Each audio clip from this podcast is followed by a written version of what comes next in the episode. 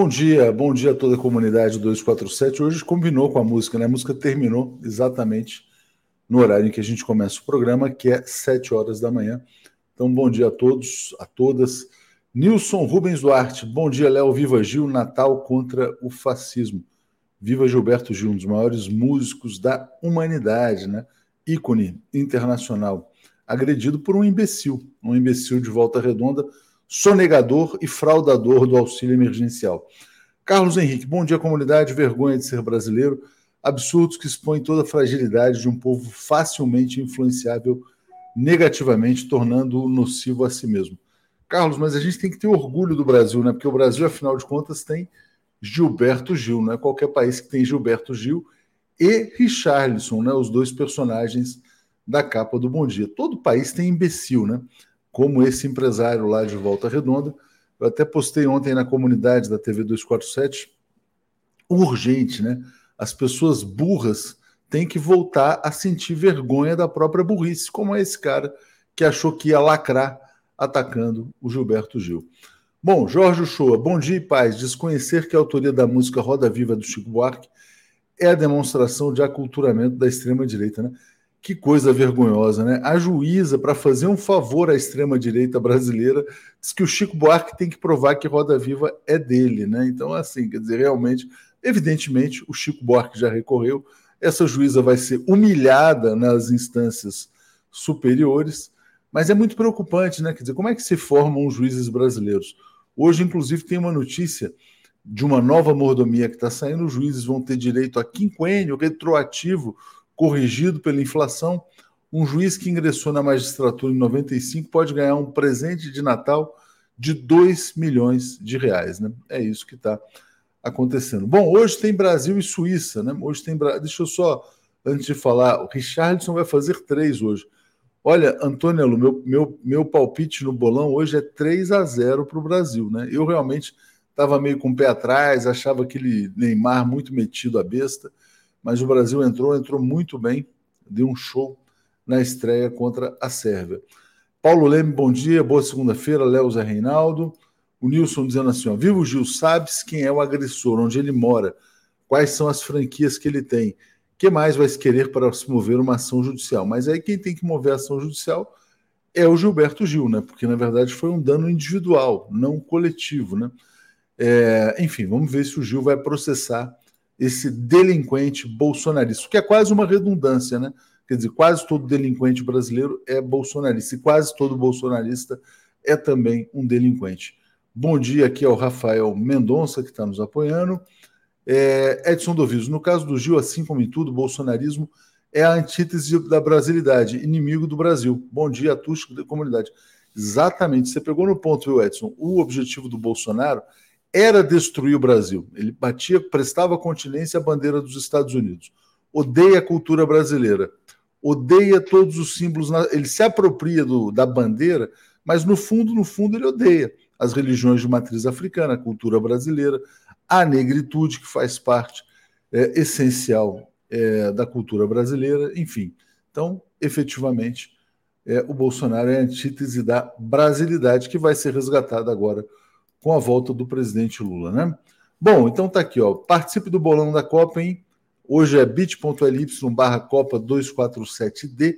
Todo dia a gente vai mudando a letra, né? Porque a gente não consegue manter o mesmo link para formulários diferentes. Então, o formulário hoje é Brasil e Suíça. Vamos lá, e hoje ainda a gente vai divulgar quem está na frente. Bom, o Antônio Conceição está dizendo: bom dia, chat maravilhoso, amo, mandando um abraço aqui. É, o que, que eu queria dizer? Né? A notícia importante do dia é que o Fernando Haddad está praticamente confirmado, é o novo ministro da Fazenda. Viajou, já está em Brasília com o presidente Luiz Inácio Lula da Silva. É, ambos estão lá articulando a PEC da transição. Então, o que se imagina é que nesta semana teremos o anúncio do Fernando Haddad como ministro da Fazenda, a despeito da gritaria do chamado mercado. Né? É, vamos lá, Elisângela está dizendo: ó, o imperialismo miliciano e os traíras do Brasil precisam de coleira e focinheira. O bolsonarismo é a milícia dos ladrões do Brasil. Resumiu perfeitamente, Elisângela: bolsonarismo é a milícia dos apátridas, entreguistas, ladrões do Brasil, que são, na verdade, vinculados ao golpe de Estado de 2016. Então vamos trazer aqui o Zé Reinaldo para a gente dar sequência aqui ao Bom Dia. O comentário de Zé Reinaldo. Bom dia, Zé, tudo bem? Bom dia, Léo. Bom dia, comunidade da TV 247. Excelente semana para todo mundo. Zé, estamos naquela semana perfeita, cara, em que o chefe dá folga na segunda e na sexta-feira, porque tem jogo do Brasil, né? Só se trabalha terça, quarta e quinta, né? Mais ou menos isso, né? Verdade, é. Bem, bem lembrado. Esse Menos é aqui, né, Zé? Que a gente está desde cedo. É isso aí. Ô Zé, o que, você achou do, da Copa dessa última rodada? Espanha, Alemanha, como é que foram suas impressões aí? Bom, é, eu destaco realmente de sexta-feira para cá, né? Que o último comentário que eu fiz foi sexta de manhã a vitória da Argentina, muito importante, vitória sobre o México. É, o, jogo de ontem foi sensacional, Espanha e Alemanha, de fato. A Alemanha está muito forte também. É, uma casualidade fez com que a Alemanha fosse derrotada e esteja ainda correndo o risco de, de não, não prosseguir, mas vamos ver.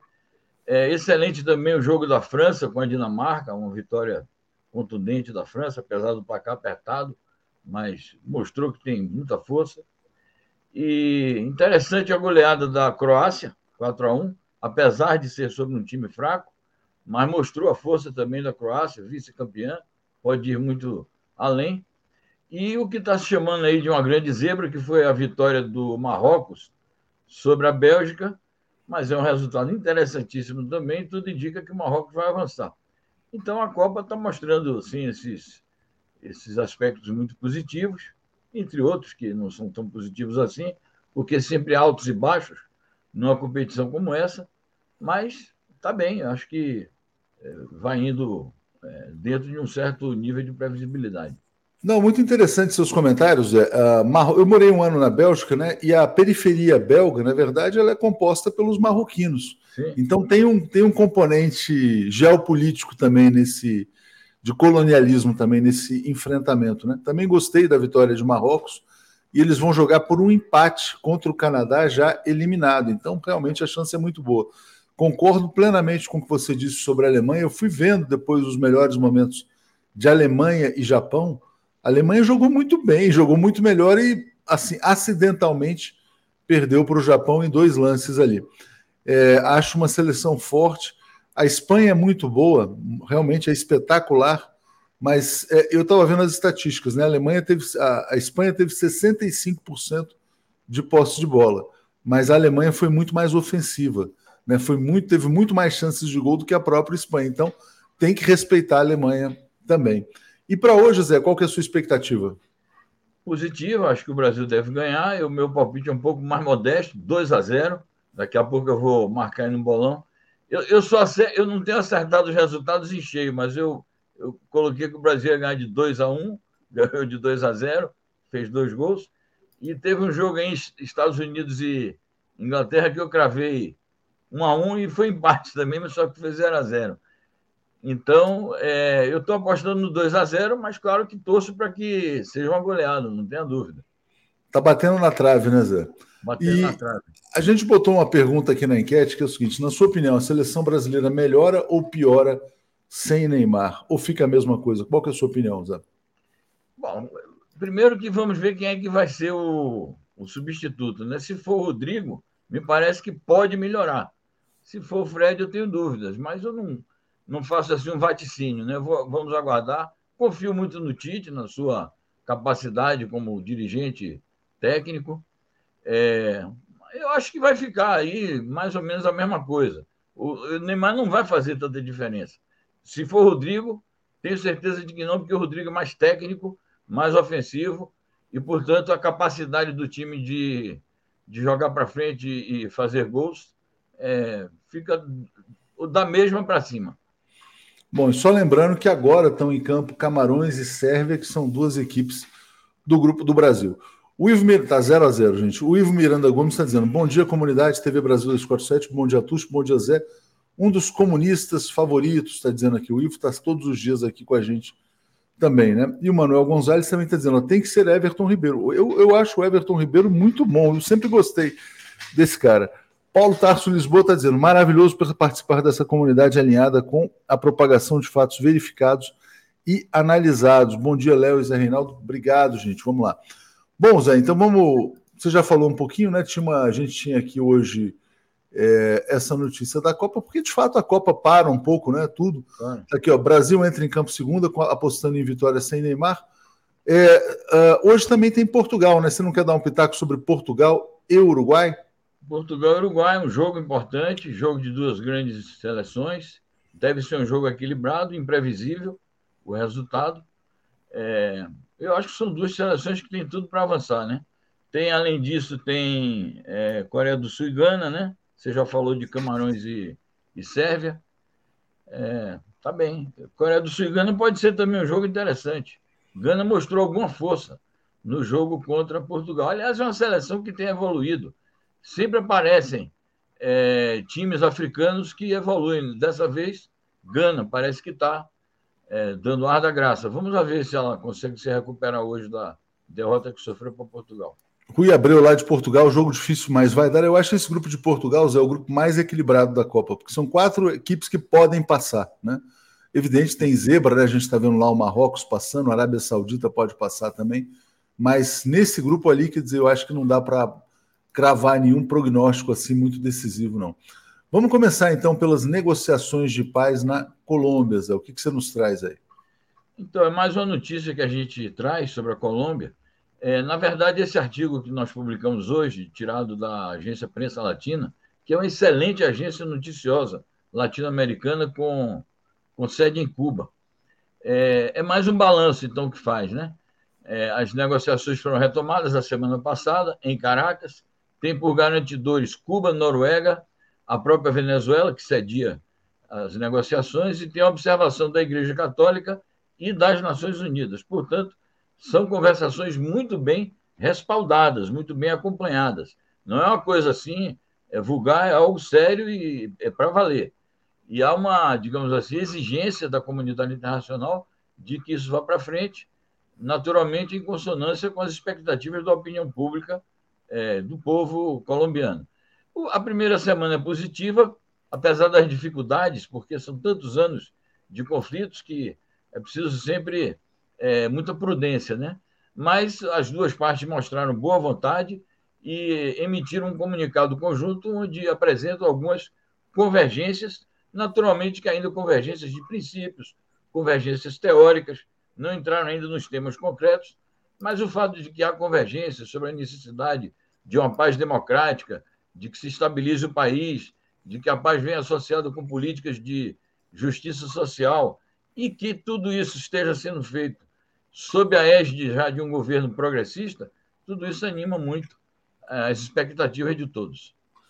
Zé, no fim de semana a gente noticiou que os Estados Unidos começaram a aliviar sanções contra a Venezuela inclusive liberando 3 bilhões que foram confiscados e congelados em bancos estadunidenses e europeus. E saiu nesse fim de semana também essa notícia muito interessante, que a multinacional estadunidense Chevron, aquela mesma que aparece no Wikileaks com José Serra, planejando a entrega do pré-sal, né, obteve licença para importar petróleo venezuelano. Os Estados Unidos estão precisando de petróleo, Zé, e vão, e vão reduzir as sanções contra a Venezuela? Bom, é um início, acho que sim, estão precisando, é um início. É, isso corresponde também a um fato que a gente comentou a semana passada, é, que teria início a uma nova conversação, uma nova rodada de conversação entre as forças da oposição de direita venezuelanas e o governo do Nicolás Maduro. Essas primeiras reuniões foram positivas e é uma reação que os Estados Unidos têm, é, no caso positiva também, a esta reunião, porque houve ali uma promessa de que pode-se fazer um acordo é, de maior equilíbrio, digamos assim, na futura disputa eleitoral entre o PSUV, que é o partido do governo, e as forças oposicionistas. O governo teria é, sinalizado com a aceitação de algumas exigências que a oposição faz no que diz respeito a uma maior igualdade, digamos assim, de condições de competitividade nas eleições. O problema é que quando entra no concreto, é, aparecem os problemas maiores, mas é, vamos ter uma boa expectativa. Eu acho que os Estados Unidos, então, reagiram positivamente a esta sinalização, porque eles esperam que essa flexibilização que o governo venezuelano fará poderá é, abrir caminho para a vitória da oposição, que, na verdade, os Estados Unidos trabalham por isso. Mas os venezuelanos aproveitarão habilidosamente essa, digamos, concessão que o governo Biden está fazendo. É uma janela que se abriu ali e, evidentemente, isso pode melhorar as condições de vida na Venezuela. Rogério Bessa está dizendo: dúvida, será que houve um recuo permanente da Rússia? Será que os assassinatos dos soldados causaram impacto na moral russa? Você viu aquelas cenas, né? Inclusive é, considerados crimes de guerra, né? A maneira como os prisioneiros russos foram assassinados por soldados ucranianos. E aí, Zé, é, eu vou trazer, vou deixar essa pergunta para você responder e trazer também uma notícia é, de que os Estados Unidos prepararam a Ucrânia para a guerra desde 2014, ou seja, desde o golpe de Estado com a Revolução Colorida por lá. Diga, Zé. Isso confirma todas as análises e informações que nós temos dado aqui. Aliás, nós insistimos muito que a nossa cobertura sobre o conflito na Ucrânia se baseia em fatos fidedignos, fatos verificados. É, nós não fazemos aqui especulações nem transmitimos notícias que não tenham respaldo na realidade. Então, é o que nós temos dito, desde 2014, há um, uma guerra em preparação. Na verdade, a guerra começou ali, porque foi naquele momento que as forças do Donbass, as forças ucranianas no Donbass, é, que, que têm é, nacionalidade russa, se revoltaram contra o golpe. E aí começou uma espécie de matança é, do governo golpista ucraniano contra essas forças ali do Donbass. Então a guerra, na verdade, começou ali. E, e, tudo isso também é resultado de uma ofensiva anterior, que foi todo o processo de expansão é, da OTAN para o leste da Europa até as fronteiras da Rússia, utilizando o território ucraniano. Então é isso, é uma denúncia a mais que aparece da parte aí de fontes que não são exatamente as nossas, são as fontes ocidentais, são opiniões deles mesmos, é que mostram também essas opiniões e essas denúncias as contradições que aparecem lá entre os, os, os guerreiros da, da OTAN, né, entre os fautores da guerra. Então é isso, a gente deve prestar atenção nisso para chamar a atenção da comunidade internacional que detenha também as potências ocidentais. O Mauro Souza está dizendo o seguinte: que a perseguição a Neymar diz que amor não venceu o ódio, né? O Ivo Miranda Gomes está dizendo: Neymar, certo, é um bom jogador, mas isso não basta, é preciso ser honesto, solidário, humano. Como dizia Ulisses Guimarães, a mulher de César não basta parecer ser honesta, tem que ser honesta. É, e aqui também um comentário do Nilson Abreu dizendo: aqui em Brasília, um policial civil atirou num cão de rua. Ele, o cão, teve fratura da mandíbula, está sendo tratado. Tem que prender esse policial, né? Bom, sobre a questão do Neymar, eu acho o seguinte: quer dizer, tem pessoas que o contestam como cidadão e como jogador também, é natural. Todo jogador pode ser criticado. Não vejo como perseguição a ele, não. É, é um bom jogador, obviamente, atuou no primeiro gol do Brasil, não jogou mal, mas sei lá, tem outros também, não é nenhum cara assim também, não é, não está na altura de um Ronaldo, de um Romário, pelo menos não esteve até agora. É, Zé Reinaldo, vamos lá. Ajuda militar do Reino Unido à Ucrânia pode aumentar em 2023. O Rishi Sunak não mudou nada né, em relação ao Boris Johnson, não? Não, ao contrário, ele está querendo se revelar como o campeão da guerra contra a Ucrânia Inclusive, eu acho que a posição dele tem a ver também com as rivalidades ali no âmbito europeu, porque a, o Reino Unido se retirou da União Europeia. Ele procura mostrar que o Reino Unido, é, sem a Europa, né, sem a União Europeia, é mais capaz de fornecer uma ajuda efetiva à Ucrânia. É preciso contextualizar também essa declaração aí. É, primeiro, ele capitaliza o fato de que já foram 3 bilhões e 600 milhões a ajuda militar concedida pelo Reino Unido à, à Ucrânia, e ele contextualiza também no âmbito da política de segurança e da nova política externa do governo dele. Então, ele está dizendo que é uma política de segurança, é uma política externa que prometem maior assertividade, maior presença e maior ofensividade do Reino Unido nesse plano, porque ele diz que os desafios são maiores é, porque os conflitos naturalmente estão em agravamento, as crises também estão se intensificando, Então, é uma espécie assim de tentativa de revival do, do Império Britânico, né? Revival, revival, revival. Tá o Edson Doviso está dizendo, tá, tá dizendo assim: ainda sobre Haddad, será um excelente ministro da Economia, candidatíssimo para 2026, merecidamente. Não foi anunciado ainda, mas vai ser, né? Tudo indica que será.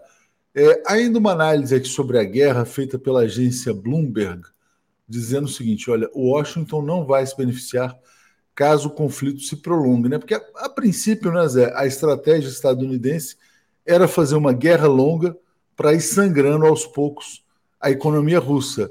Mas também está fazendo mal a eles, né? Então diga lá, Zé. É, a agência Bloomberg, de vez em quando, ela traz, além das notícias, ela traz opiniões de colunistas, né? Ela tem um time de colunistas que dão opiniões sempre sobre esses assuntos mais sensíveis da conjuntura internacional. É, essa questão da, de até quando, até onde os Estados Unidos lucram com a guerra tem ambiguidades. De um lado, é, afirma-se que os Estados Unidos ganham é, relativamente na medida em que vendem mais o, o combustível deles, mais caro, e alimenta o lucro da sua é, indústria armamentista. Mas, por outro lado, e aí que o, o colunista entra, é, o prolongamento disso vai desgastando a base, a base, a, a capacidade do Reino Unido fornecer armas infinita, ou desculpe, dos Estados Unidos fornecerem armas infinitamente é, à Ucrânia, porque ele tem é, outras frentes para atender. Inclusive, o colunista chama a atenção é, da necessidade da presença americana em relação a Taiwan, que é a questão da rivalidade com a China. Diz também algo que precisa ser verificado com outros especialistas, que é, a continuação dessa, é, desse fornecimento desenfreado de armas é, vai exibir a, as fragilidades da estrutura industrial da indústria bélica estadunidense. Então, isso é um tema a se verificar, né? Então, são os aspectos para os quais ele chama atenção. Ele chama atenção, portanto, para eventuais prejuízos geopolíticos, na medida que ele não poderá atender a outras frentes, outras necessidades de, de conflagração que, é, eventualmente, os Estados Unidos se envolvam, e chama atenção para aspectos econômicos ligados ao custo propriamente dito da guerra e é, aos aspectos aí negativos que ele vê na indústria bélica estadunidense. Exatamente. Bom, uh, o Luciano Lopes está dizendo a questão Neymar não seria ódio, seria querer bem a seleção. Ele traz uma aura ruim, pesada, desejo que ele se recupere depois do fim da Copa. É, o Cleto Miranda está dizendo mais uma aula do Zé. E Zé, agora a gente entra no tema mais polêmico, né? Uh, antes quero agradecer aqui a Esperançar Novos Mundos, assinante há 26 meses da TV 247. Bom, hoje, dia de pânico nos mercados globais, preços das ações, commodities e commodities despencam com protestos na China. Por que, que se protesta na China? Os protestos estão acontecendo em função da nova onda de. Na verdade, não é nova onda de Covid, mas é a política Covid zero, muito dura na China e protestos acontecendo. Antes de passar, quero só te botar aqui, quer dizer, como é que está a capa do Wall Street Journal nesse momento, dizendo que os mercados também estão desabando nos Estados Unidos em razão dos protestos na China e vou colocar aqui a do Financial Times. A do Financial Times fala que o Xi enfrenta os seus maiores desafios com protestos em massa contra a política de Covid-0. O que está acontecendo na China, Zé? Bom, tem vários aspectos aí para a gente tentar abordar em pouco tempo, mas vamos lá. Primeiro, é preciso observar que a China é, não é a primeira vez que ocorrem protestos na China. Então, os próprios chineses dizem: não, aqui existe direito de manifestação, às vezes existem manifestações de trabalhadores, reivindicações. Então, está é, tá dentro, digamos assim, da previsibilidade da ordem é, natural das coisas na China. Qual é a novidade? A novidade são as motivações, porque as outras manifestações que eu me referi têm motivações as mais variadas, conflitos trabalhistas, insatisfações sociais, que isso pode ocorrer em qualquer sociedade. Qual é a novidade desse, dessa onda aí que está se iniciando de manifestações? Primeiro, a informação que você já deu, que é, é uma manifestação, são protestos dirigidos é, sob a motivação de insatisfação com a política anti-Covid. A política anti-Covid da China, que se chama Covid-0, é uma política justa, uma política necessária, porque é a única forma de controlar a Covid é fazendo a promoção desses, é, dessas restrições habituais que a China faz, esses lockdowns, e ela realmente faz isso de maneira rigorosa e, às vezes, há insatisfações e a ordem pública prevalece para é, fazer com que a política anti-Covid é, permaneça.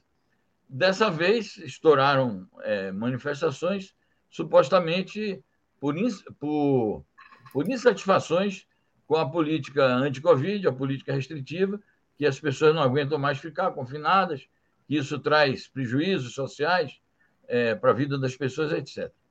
Então, a primeira novidade é essa, a motivação de um protesto contra a política de controle da Covid. Portanto, é uma motivação errada, na minha opinião.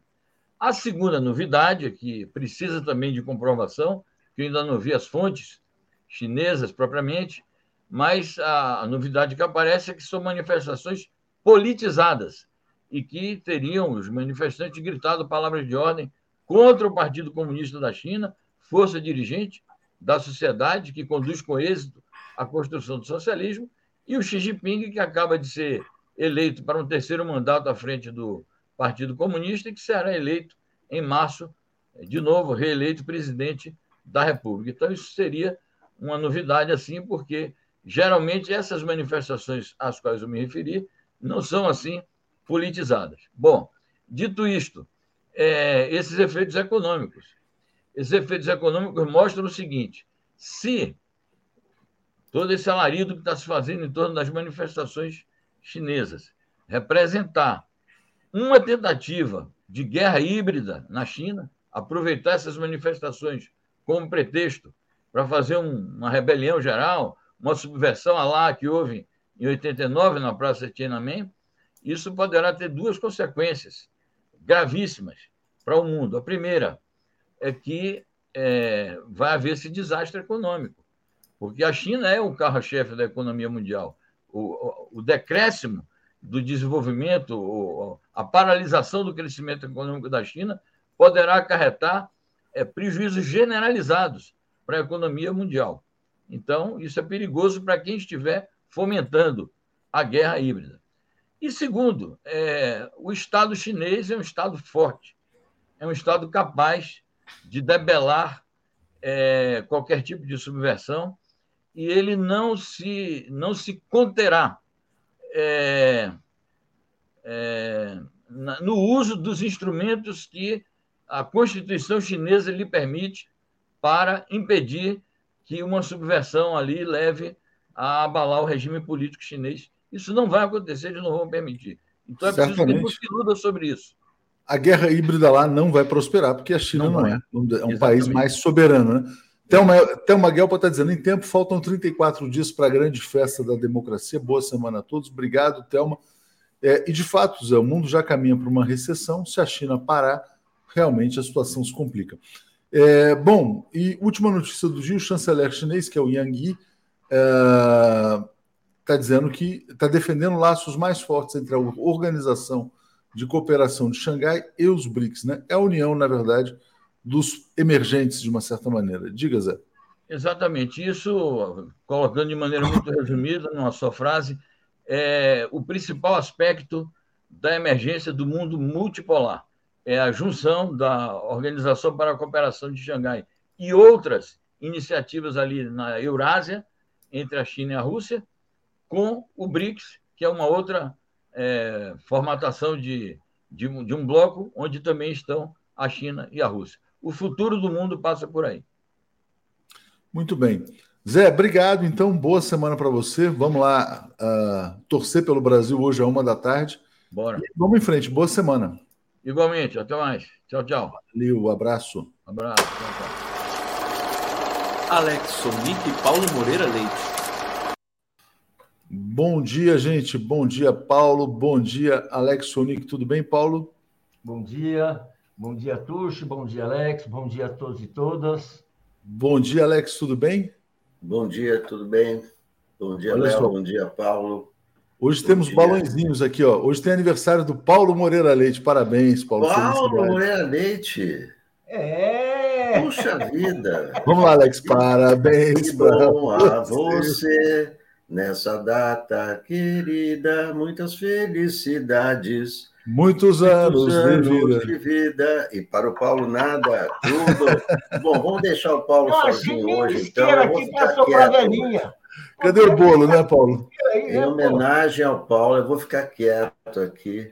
É, hoje Deixa sem provocações, hein, Alex? Sem, por favor, hein? sem polêmica. Criança, né? Hoje é dia do meu aniversário. Hoje eu é. é. Vamos lá. É, Paulo, seu palpite para Brasil e Suíça hoje? Brasil e Suíça. Brasil e Suíça. 2 a 0 Parece que saiu um gol aqui, ó. Parece que saiu um gol de Camarões. Camarões. Gol de Camarões, cara. Camarões 1 a 0 contra a Sérvia. Sérvia. Opa. É isso aí. É, bom, 2 a 0 Você, Alex? 2 a 0 também, 2 a 0 ah, Concordo em tudo com o Paulo hoje. Vocês já estão concordando no bolão? É sacanagem. Os caras concordam até no bolão, pô. Ai, ai, ai. Vamos lá, Jorge Show. 2 a 0 Uh, 2 a 0 Eu botei 3 no bolão. Jorge Show, parabéns ao 247 pela publicação da maravilhosa entrevista com Michael Hudson. Uma excelente aula sobre a geopolítica contemporânea. Não, Michael Hudson é realmente espetacular, né? Bom, para o pessoal participar do bolão aqui, Copa 247D. É, bom, só para a gente fechar esse tema futebol, antes de passar para outros assuntos, é, a imprensa persegue o Neymar, Paulo? Vou te perguntar, e o Brasil vai ficar melhor ou pior sem o Neymar no dia de hoje? Lembrando que no fim de semana teve um artigo muito interessante do Casagrande, dizendo: olha, o Neymar nunca foi o jogador decisivo que dizem que é, e ele é um mau cidadão, né? Então, mas tudo bem, o cara não está lá para ser bom cidadão na Copa do Mundo, ele está lá para jogar futebol. Mas ele também disse que, do ponto de vista do futebol, ele não é todo esse craque aí. Você acha que o Brasil hoje vai ficar melhor, vai ficar pior, vai ficar ali mais ou menos ameaçado pela ausência do, entre aspas, craque? Diga, Paulo. Não, não acho. Não acho. Eu não acho que o Neymar é perseguido. O que acontece é que o Neymar ele está contra a corrente. O Brasil vai pela corrente da democracia, vai pela corrente de defesa de valores humanos, de valores solidários. E o símbolo do Neymar é, é o egoísmo, é o autorreferência, é o estrelismo sem, sem medida. Todo jogador de futebol, quando é, tem algum talento e ele tem, ele tende ao estrelato, tende a ter essa vaidade exacerbada, que é, não, é, não é uma coisa assim tão rara, mas no caso dele é, é, é, é completamente estapafúrdia, e isso se agravou quando ele uh, virou, quando ele, ele, ele assume uh, uh, uma postura bolsonarista, que vai contra o Brasil, vai contra os interesses dos brasileiros, é contra o que é de melhor no Brasil, inclusive o futebol. Portanto, não, ele não é perseguido, ele simplesmente toma o caminho errado na vida. E as pessoas têm o direito de criticar, têm o direito de achar ruim, porque senão o que é todo mundo é, é, é criancinha tem que bater palminha? Não é assim, né? Pagando o preço, né? Muita gente mandando os parabéns aqui para você, tá, Paulo? É, Alex, e Neymar? Neymar, essa polêmica Neymar, Richarlison, como é que você está vendo a política na Copa? É, você perguntou se a imprensa persegue o, o Neymar. Depende. Né? Eu vejo, por exemplo, alguns amigos meus e amigos nossos é, dizer o seguinte: é, que, o, é, que o Neymar é, se machuca muito porque segura muito a bola. Quer dizer, a culpa não é quem faz a falta nele, a culpa é dele. Ele é um driblador. Se o driblador não segurar a bola, ele deixa de ser driblador. Esse negócio do Casagrande dizer que o Neymar não é essas coisas é, é, é tão é, é, é tão é, errado. O, o, Neymar é o jogador brasileiro mais valioso. Por que, que pagam tanto para o Neymar? Porque ele não é bom? Não, eu fiquei impressionado com essa do Casagrande. Ah, não é grande coisa. Ele, ele é muito maior do que o Casagrande. O Casagrande nunca foi o melhor do mundo. Por que, que dão tanto dinheiro para o Neymar? Porque ele não joga nada? Por que, que ele consegue comprar jatos? Eu me pergunto, até onde essas críticas ao Neymar é, têm inveja? O cara tem milhões, o cara tem é, jatos, Mas por que dão tanta grana para ele? Porque, o parâmetro porque, não é ele, esse, porque, ele, porque ele não presta ou porque ele é um grande jogador? É claro que ele é um grande jogador. É evidente que ele é o maior jogador brasileiro. O mundo diz isso. Agora, a posição política dele é péssima. Claro que é péssima. Mas é, é, quem está em campo ali é o cara que tem o pé que vai marcar o gol. Não é a cabeça que votou num determinado. Por que, que ele declarou o Bolsonaro? Porque ele tem uma dívida imensa com a Receita Federal. Então, é, é, é era bom para ele né, ficar de bem com o governo. Isso significa que ele é um mau caráter? Sim, é um mau caráter. Agora, em campo é outra coisa. Ele é o maior jogador brasileiro, é o mais valorizado. Mas, e as mas agora, eu, as coisas se misturaram muito no, no, no, Brasil e no mundo. Né? Então, já, já, já, gente já, falando o seguinte: eu torço pelo Brasil, mas quero que o Neymar quebre a perna. É, não, ninguém está desejando que ele quebre a perna. É, uma, é o melhor jogador brasileiro. Qualquer mas... seleção gostaria de ter o Neymar. Mas não, não podemos caçar o direito do Casagrande de criticar o Neymar. Ele é um comentarista e o Neymar é um jogador. Como comentarista. O Neymar, e eu posso criticar o Casagrande. Não, tudo bem, mas você está criticando não, não assim o direito que ele dele. fala do ponto de vista. De... Você já está dizendo que ele tem inveja porque tem claro, avião, porque tem isso, porque tem aquilo. É a minha opinião sobre o Casagrande. Não, mas aí, é, aí, é uma, aí você está inferindo. Você não sabe. direito de opinar. Peraí, peraí. É fato que o, que o Casagrande nunca foi um Neymar ou não? O Casagrande é um cara muito legal, é progressista, mas ele nunca foi o Neymar como jogador de futebol. Ou eu tô, eu tô mentindo? Som, Atushi. Saiu teu som. Saiu o tá som. Obrigado. obrigado.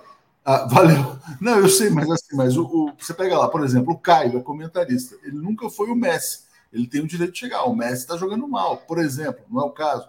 Mas se fosse o caso, ele poderia falar. A gente não pode dizer, ah, não, esse cara tá, falou mal porque ele não tem avião. Né? Não, mas o, mas o Casagrande não falou que o Neymar jogou mal. Ele falou assim: nunca foi essa coisa grande. Não, Ué, ele botou estatística. da grana para ele. Não, ele botou. O passe que... dele vale milhões, porque não, não é grande coisa. Não, ele, não foi, ele falou que então... ele nunca foi decisivo na seleção brasileira, né? nos ah, títulos da seleção brasileira. Ele nunca ganhou nada relevante, foi isso que ele disse. É... Ah, não, tá. Bom, ele não ganhou a Copa do Mundo, Alex. Ele não ganhou campeonatos importantes. Não é, não é uma pessoa que ganha a Copa do Mundo. Quem ganhou a Copa do Mundo são bem, 11 jogadores. Não, tranquilo, vamos lá. Deixa eu passar para uh, ler, ler, os comentários aqui. O Kaique está dizendo: parabéns, Paulo, sorte e saúde. Nilo Alves, é impossível separar do seu trabalho a sua condição de cidadão. Asqueroso o vídeo dele com o Bolsonaro, prova quem é realmente. Parabéns ao Paulo. Rinaldo Oliveira, parabéns, Paulo. Muitas felicidades. Continue sendo um repórter revolucionário. E Cristina Vilas Boas mandando aqui saúde para o Paulo Moreira Leite. Paulo, não sei se você quer complementar algo sobre o Neymar, mas aconteceu no Catar também, e aí realmente é, uma, é, é um caso assim repugnante, né? Dos fascistas bolsonaristas, principalmente um empresário de Volta Redonda, que atacaram o Gilberto Gil lá no Catar. Então está aqui a notícia, ele foi xingado por delinquentes bolsonaristas. Diga, Paulo. Pois é, o que nós estamos vendo é a demonstração de que o Brasil vive uma situação política tal que é impossível a, a, a, as coisas não se misturarem. O posicionamento político do Neymar trabalha contra ele. Assim como as pessoas que durante a ditadura eram contra as eleições diretas, também quebraram a cara e eram criticados e eram repudiados. O que, o, que acontece com o Neymar é isso. Independente do talento dele, ele tem uma questão de cidadão que se sobrepõe ao que ele faz no campo, e no Brasil de hoje, isso é o mais importante. Não adianta ele ficar falando, ah, como ele joga bem. O pessoal nem quer saber se ele joga bem. O pessoal está vendo um bolsonarista, um sujeito que, que é, um sujeito que, que, atua assim, que não é nem um pouco companheiro, que não tem, solid, não tem sentimento de solidariedade, solidariedade algum, porque o negócio dele é se dar bem. É, é caricatural, é um reacionário de caricatura. Ou seja, é claro que ele tem que. E é claro que ele transforma a questão política se sobrepondo a isso. Então ninguém, ninguém consegue separar e falar: ah, olha, o Gerson, por exemplo, era um jogador de pensamento conservador, mas jamais foi repudiado dessa forma. Por quê? Porque ele separava as coisas. É isso. Gilberto Gil. achar que a vida é assim e você pode, você pode viver eh, fora do mundo. Não pode. O mundo cobra a tua conta. É o que está acontecendo com ele. Paulo, mas já emenda com esse caso do Gilberto Gil, porque aí você comenta e eu passo para o Alex falar sobre o que aconteceu com o Gil no Catar também. Paulo? Sim, sim. Não, o caso Olha, do Gilberto Gil. O que aconteceu com o Gilberto Gil é um sinal dos tempos que nós vivemos. O, o, o, é, é, as pessoas ficam agredindo. Uh, uh, os, os, bolsonaristas hoje têm uma política de agressão, de calar a boca, de, de rejeitar pessoas, com a qual, voltando ao nosso assunto, o Neymar é solidário. O Neymar é parte desse coro. Ah, sim, se associou, se associou às coisas. É, Alex, deixa eu então só trazer essa questão do Gilberto Gil, né? É, uma vez você comentou aqui, quer dizer, que uma das maiores desgraças que aconteceram foi essa coisa do cara que tem um celular achar que pode sair virando repórter para agredir as pessoas.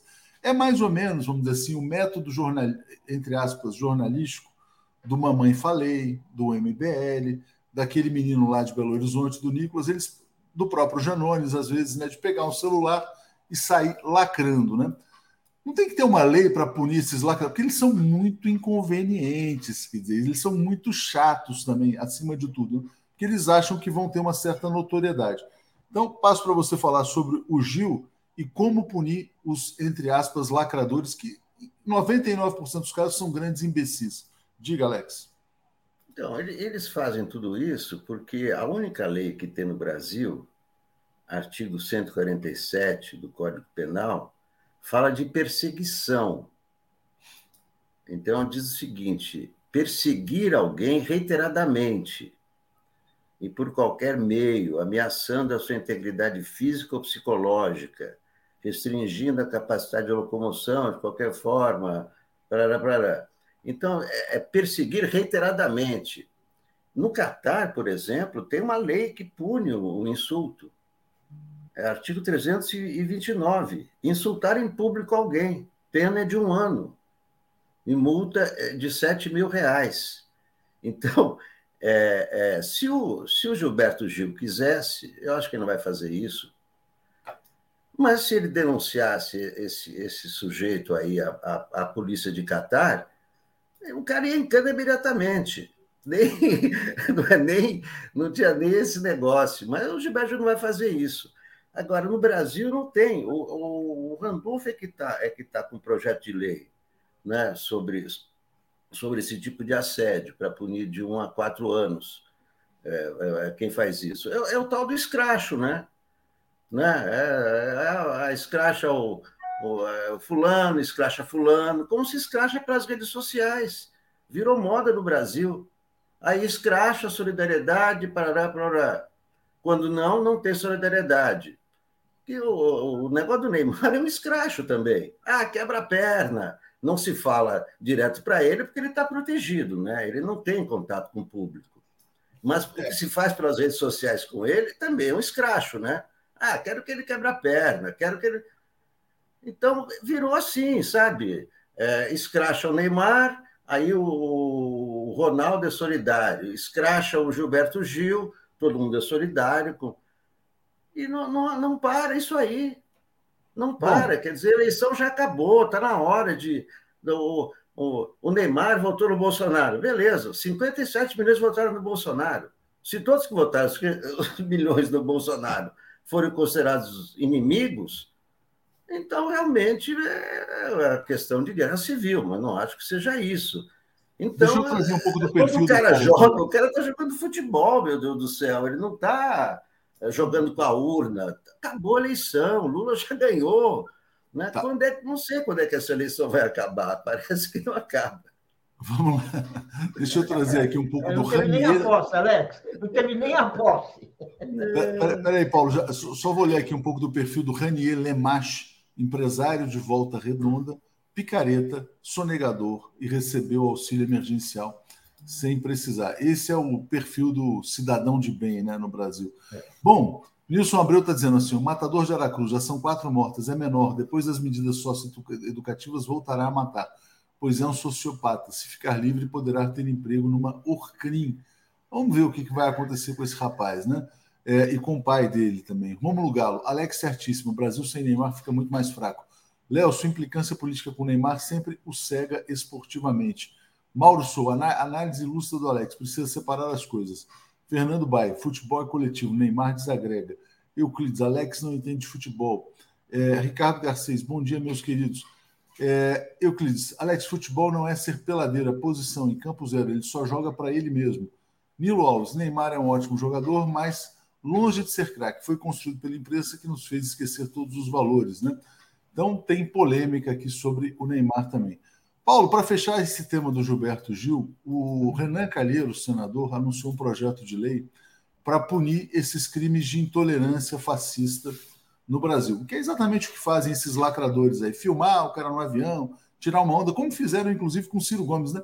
Uma mulher completamente sem noção filmou lá o Ciro. A única coisa que deu para saber é que o Ciro está em Miami, né? Então filmou, estava em Miami, filmou o Ciro Gomes em Miami. Olha quem está aqui em Miami gastando o seu dinheiro, o Ciro Gomes, tal. E ela também estava em Miami. Mas você acha que é preciso uma lei para punir os, os fascistoides, Paulo? Olha, eu estou aqui pensando e eu queria dizer, dizer que eu, eu, tenho dúvida. Porque é evidente que, uh, uh, o que o que fizeram com o Gil da vontade de ter uma lei desse tipo. O... Agora, vamos dizer assim, isso aí são, são abusos individuais. Eu, não sei, realmente eu não sei se isso é vantagem ou se a gente não vai criar um estado policialesco em que as pessoas vão ficar se, se perseguindo, se denunciando. Eu não sei, eu não sei. Eu tenho, eu tenho, eu tenho minhas dúvidas. Eu queria ouvir os especialistas. Vamos ouvir os especialistas. Vamos ouvir então, quem sabe o Pedro punir, Serrano. Punir dos dois lados. Seja tá de esquerda, seja de direita. Aí que tá, esse que é o medo. Não, tem que punir. Escracha, escracha o Sérgio Moro. Também foi escrachado. Ah, mas ele é de direita. Não, acaba com o escracho, é para os dois lados. E tem que ser punido dos dois lados. Acabou. É. Não, é, isso vai bater também assim, até onde vai a liberdade de expressão. A discussão vai ser essa, né? Dizer, aí não é então... é liberdade de expressão, aí ah, é, é, ofensa, é outra ah, coisa. Ah, tá não, mas por exemplo. Insulto. É, mas aí se o é Sérgio Moro está expressão. Mas, então, mas, mas, acho que tem que valer para a esquerda e para a direita. Tem que valer para os dois. Mas exatamente, ninguém está falando de uma lei só para a direita, né? É, exatamente. Ninguém está falando isso. Agora, a coisa é outra. É se, como é que. Até que limite você vai pôr? Sabe? O limite é esse, ofensa, ué, filho da puta. Ah, Pronto, caiu na lei. Isso que fizeram com o Gil, cai na lei, não é? Eu sei. É fácil de ver. Agora, agora quando é uma opinião, ô Gilberto Gil, você é um péssimo compositor. Não, aí, não, peraí, peraí. E quando a gente vaiava o Maluf, como é que era? É? A gente ia ser punido? Como quando é a gente é? vaiava o Maluf, xingava o Maluf? Só para dar um exemplo neutro. Ué, tem que, lógico, ué, ué. Se tiver essa lei, tem que punir quem xinga o Maluf. É, pois é. quando o Bolsonaro sai na rua, a gente xinga o Bolsonaro, o que, que acontece? A Cai na lei também. Não, o país é, aí que tá, Paulo. É isso, tem que valer ah, para os é. dois. É, é difícil é aceitar isso, quer, é mas é assim que é a democracia. Prefiro... Não, mas democracia é assim. Não, estamos discutindo concepção de mundo. Eu prefiro um mundo onde ocorram eventuais abusos do que um mundo onde a polícia manda até no meu palavrão. Não, é não é a polícia é que manda, é a lei, Paulo. É, não, é a lei. É a lei. Mas a polícia vai, a polícia vai porque há uma lei. lei. Não é a polícia. Mas vamos lá, vamos, a discussão é conceitual. Claro é. A polícia só executa o que está Alex, na lei. você prometeu que não ia discutir com o Paulo porque é aniversário dele hoje. Não, eu disse que não ia contrariar. Eu estou, olha, eu estou feliz, alegre, não estou bravo, nada. Então vamos lá, deixa eu ler os comentários aqui. Ó. O Nilson está te criticando, Alex, porque você criticou o Janones e o Casagrande. Kaique Butler, Lula deveria é, vir a público. A esquerda, ele critica a esquerda sempre.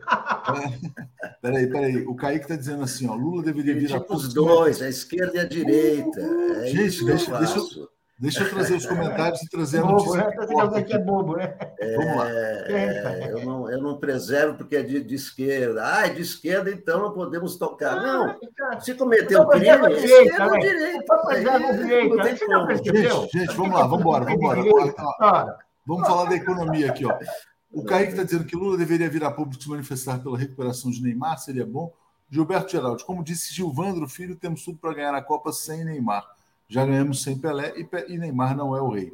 Marilza, menino Ney vai ficar de mimimi até quando? Ele é a cara da inveja na foto que o Pombo abraça na comemoração do gol. Foi ele quem trouxe a política para a Copa quando prometeu homenagear o inominável se fizesse gol, né? E a Sérvia virou, hein? Olavo Lins, parabéns, Paulo Vida Longa. mandando um abraço aqui. Cristina também, uh, lembrando aqui, gente estúpida, gente hipócrita sobre a questão do Gilberto Gil. É, bom, vamos lá. Então vamos falar aqui sobre o Fernando Haddad. Haddad foi a Brasília, está lá com o presidente Lula. Lula foi para destravar a PEC pessoalmente e levou o Haddad, que praticamente confirma o Haddad como ministro da Fazenda, pelo menos eu vejo dessa maneira. É, Alex, é isso? O Haddad já é o próximo ministro? É, não sei. Eu não sei se é o próximo ministro. Né? É um, vai, ser, vai ter um papel importante no governo Lula, sem dúvida. Foi com o Lula para o Egito, representou o Lula na, na, na Febraban, né? Está do lado do Lula, é o único que o Lula né, tem do lado, né? como foi em 2018. Agora, não sei se ele vai ser o ministro da Fazenda. É, mas esse sinal de viajar junto com o Lula é. a Brasília, quer dizer, nessa semana decisiva, né? Porque o Lula está preocupado, viu? O negócio da PEC ali, a PEC está travada, não está andando. Se não andar, não vai ter dinheiro para muitos programas sociais. É, enfim, o Haddad está indo lá também nessa, não só para ser, para se formar um consenso em torno do seu nome, mas para ajudar a articular politicamente.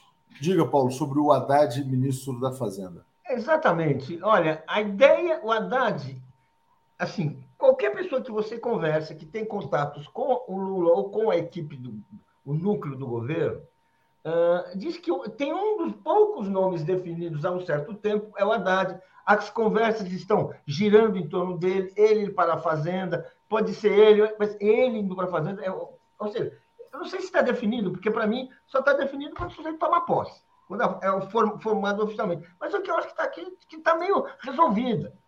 A questão, a gente sabe que a questão é econômica, que o, o Bolsonaro está entregando uma economia destruída, uh, um, um, país, um país completamente esfrangalhado, assim, uh, recursos econômicos em pandarecos, um, assim, uma tragédia econômica, né?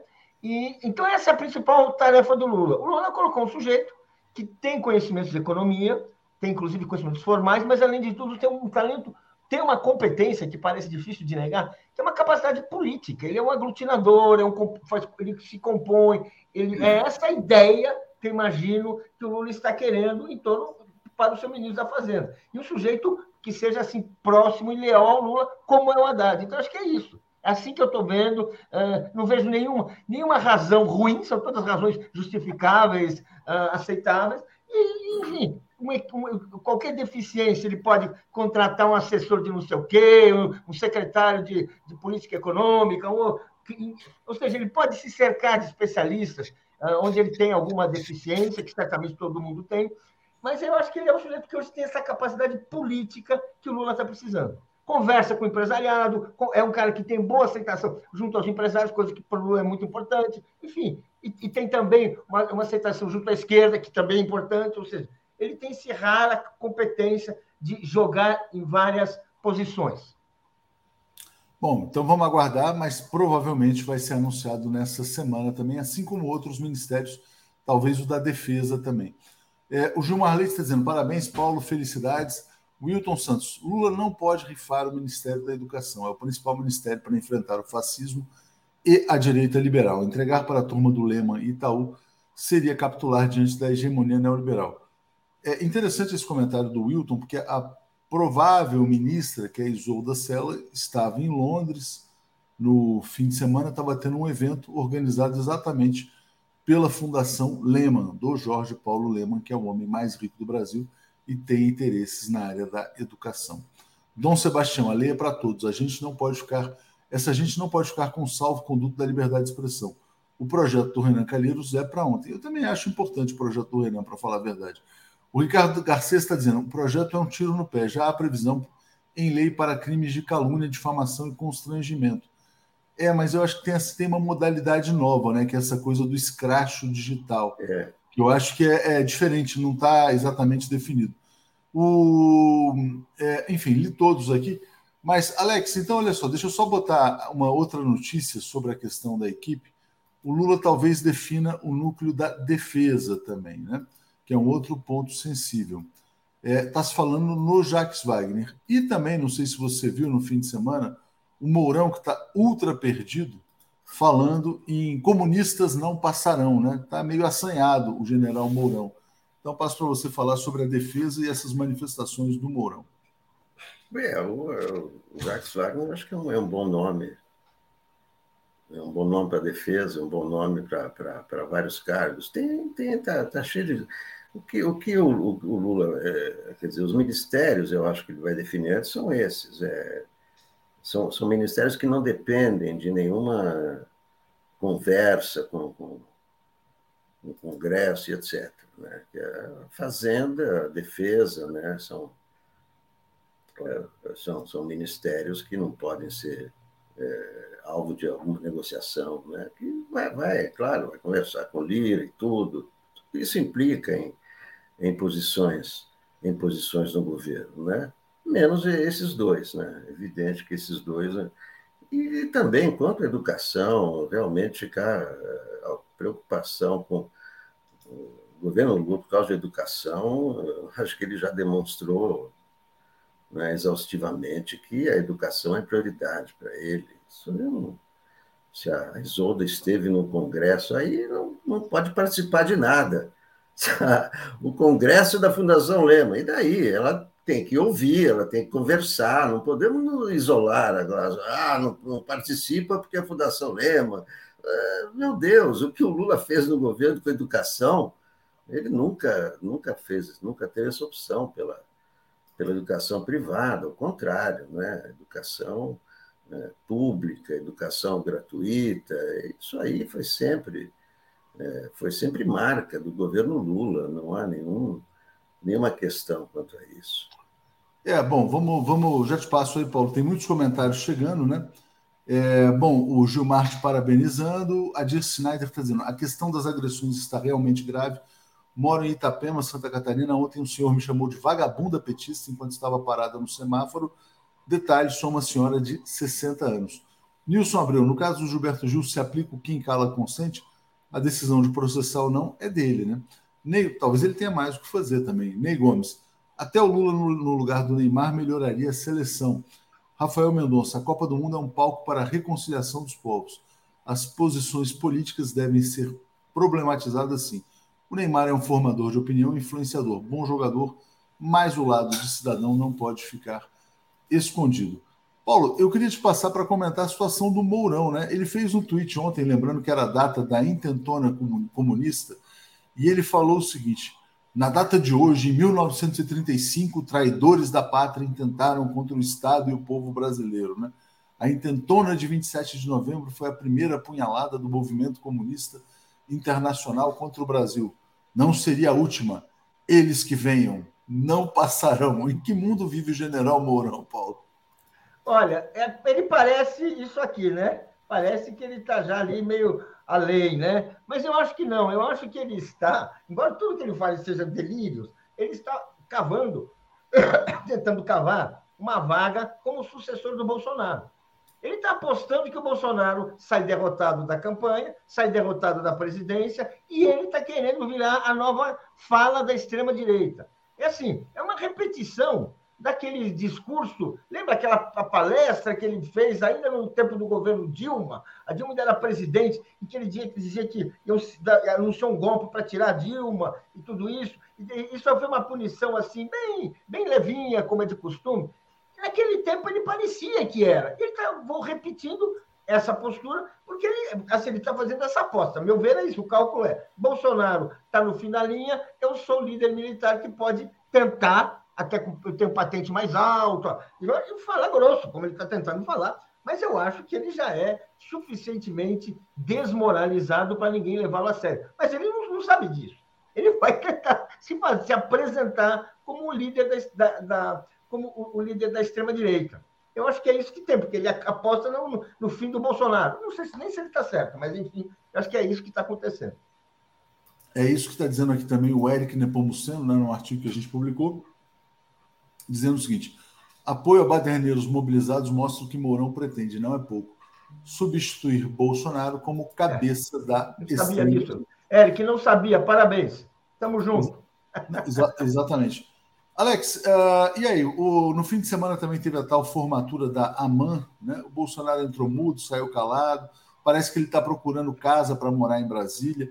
O Valdemar está oferecendo um emprego para a Michele também, para ser presidente do PL Mulher. Está aceitando já? Uh, você acha que vamos ter uma trampa? Porque tem notícias sobre a posse que são um pouco preocupantes, que eles não vão dar os recursos necessários para a segurança. Como é que você vê esse apagar das luzes aí do bolsonarismo, Alex? Não, eu, eu acho que ele tem. Está sem casa para morar, tem a mansão do filho dele, né? Acho que dá. Né? Aquela mansão dá para morar umas 30 pessoas, pelo menos. É, pode ser um lugar para ele morar, né? Eu acho que esse, esse não é o problema. É, hoje, hoje é dia 28, ele completa um mês de, de silêncio, né? Impressionante. Recolhimento, voto de silêncio de um mês. Né? É, eu não sei o que está acontecendo com ele, né? são todo, né? Porque não são notícias, né? São sempre boatos. Ah, ele está com erisipela. Não, não está com erisipela. Ele está deprimido, não está deprimido. Ele está conspirando, não está conspirando. Então, tudo que parte lá do palácio não é notícia, é sempre não é, boato, é isso, é aquilo e tal. Não vai passar faixa para o Lula? Ótimo. Vamos, vamos ficar mais sem olhar aquela cara dele. Vai ser ótimo para ele, ótimo para o Lula, vai ser uma cerimônia mais civilizada sem a presença dele. Não precisa ele, ele, ele, passar faixa. Eu acho que podia ser dispensado mesmo. Para quê? Fazer aquela foto do Bolsonaro com aquela cara horrorosa passando uma faixa. Não, e aí ele ficar de né? fora, sair pela porta dos fundos do, do palácio, né? Acho que isso aí é o melhor. Agora, é claro que vai ter segurança, isso aí. Né? O Flávio Dino disse que estão sem verba, não sei o quê, mas já, agora já tem verba para o passaporte, vai ter segurança, não, não vai ter nenhum problema com a posse do Lula, não. E um trabalho de descontaminação permanente. Paulo, parabéns, feliz aniversário mais uma vez. Obrigado, Alex. Vamos seguir aqui. Valeu, gente. Obrigado. Valeu. Apresentação de Daphne Ashton. Bom dia, Daphne, tudo bem com você? Bom dia, Léo. Bom dia, comunidade 247. Tudo bem? E aí? Qual o seu palpite para hoje, Brasil e Suíça? 3 a 0 Brasil. Tô animado. Ah, mas aí vou ter que dividir o prêmio. também botei 3 Ah, você falou 3 a 0 também? Eu 3 a 0. Eu acho que vai ser 3 a 0 também, mas talvez esteja excessivamente otimista. É, aí aquela coisa, eu vou falar assim, eu tô otimista, eu tô otimista porque o Neymar saiu. Aí vão dizer, ah, mas você persegue o Neymar. Não, é porque eu acho que o outro cara vai jogar melhor que ele, o tal do Rodrigo. Se for o Rodrigo, de fato. Se for o Rodrigo, né? É, essa coisa da, do Neymar, né? É claro que o Neymar é um craque, é claro que ele joga super bem bola, mas a gente é, tem que ver que não é só a técnica, né? Tem o, o, o futebol é, tem 11 jogadores, então é, tem uma questão ali também de jogar em equipe, né? Aquela foto que o, o, Joaquim publicou, acho que não sei se ele foi o primeiro pessoa a publicar, mas que foi um comentário do Lúcio, né? Ah, a inveja foi fotografada, nem diria inveja, mas aquela foto mostra justamente que é, talvez o Neymar não seja o jogador da equipe, é essa aí, né? Ele não abraça, né? Então, é, olha aí o sentimento de jogar com outros 10 jogadores, talvez na pessoa do Neymar não seja tão bem representada, né? O, o futebol é um jogo de equipe. E olha, gente, estou falando aqui é, achismo, porque eu não sou, eu não entendo nada de futebol, eu só gosto. Né? Mas você está lá na segunda tela, né? Você está participando da É, não, estou na segunda tela, falando essas coisas assim que eu acho, né? Eu não tenho certeza, mas é, por essa foto, a, a, questão que eu levanto é essa: será que ele é bom para a equipe nesse momento, né? Enfim. É, e você vê o contraste com o Messi, né? 35 ah. anos de idade, motivando, né? Esse é o argentino que fez o segundo gol. Então, de uhum. fato, há essa diferença. E foi o Lúcio Massaferri Salles que mandou essas imagens. Ele fala: contra fotos não há argumentos. O Breno está na área aqui já, então está na área pênalti. Bom dia, Breno, tudo bem? Se derrubar é pena. Bom dia. Bom dia, Daphne. Bom dia a todos e todos que nos assistem. Esconde a folha aí, Breno. Esconde a folha. Eu limpando aqui para não ficar poluída a imagem. E já vou pedindo desculpas pela tosse. Que esqueci Você de... ainda lê jornal em papel, hein, Breno? Você ainda está nesse mundo do papel. Hum. Ô, Breno, qual que é o seu pal- palpite para hoje? O Brasil ganha da Suíça por 2 a 1 Difícil. né? 2 a 1 um, é. É, a gente ficou muito otimista aí depois daquela vitória contra a Sérvia. E do que você viu, Breno, quem que você considera favoritos dessa Copa? Ah, as duas principais seleções até agora, acho que são a Espanha e a França, né?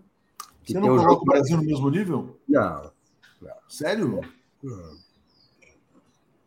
Não. Porque essa vitória gerou uma, uma certa euforia. É, é igual, é igual é, euforia é a, é a- é a mercadoria nacional, né? É igual a vitória do Lula no primeiro turno. Também havia essa euforia de que ele ganha no primeiro turno. As pessoas É adoram euforia no Brasil.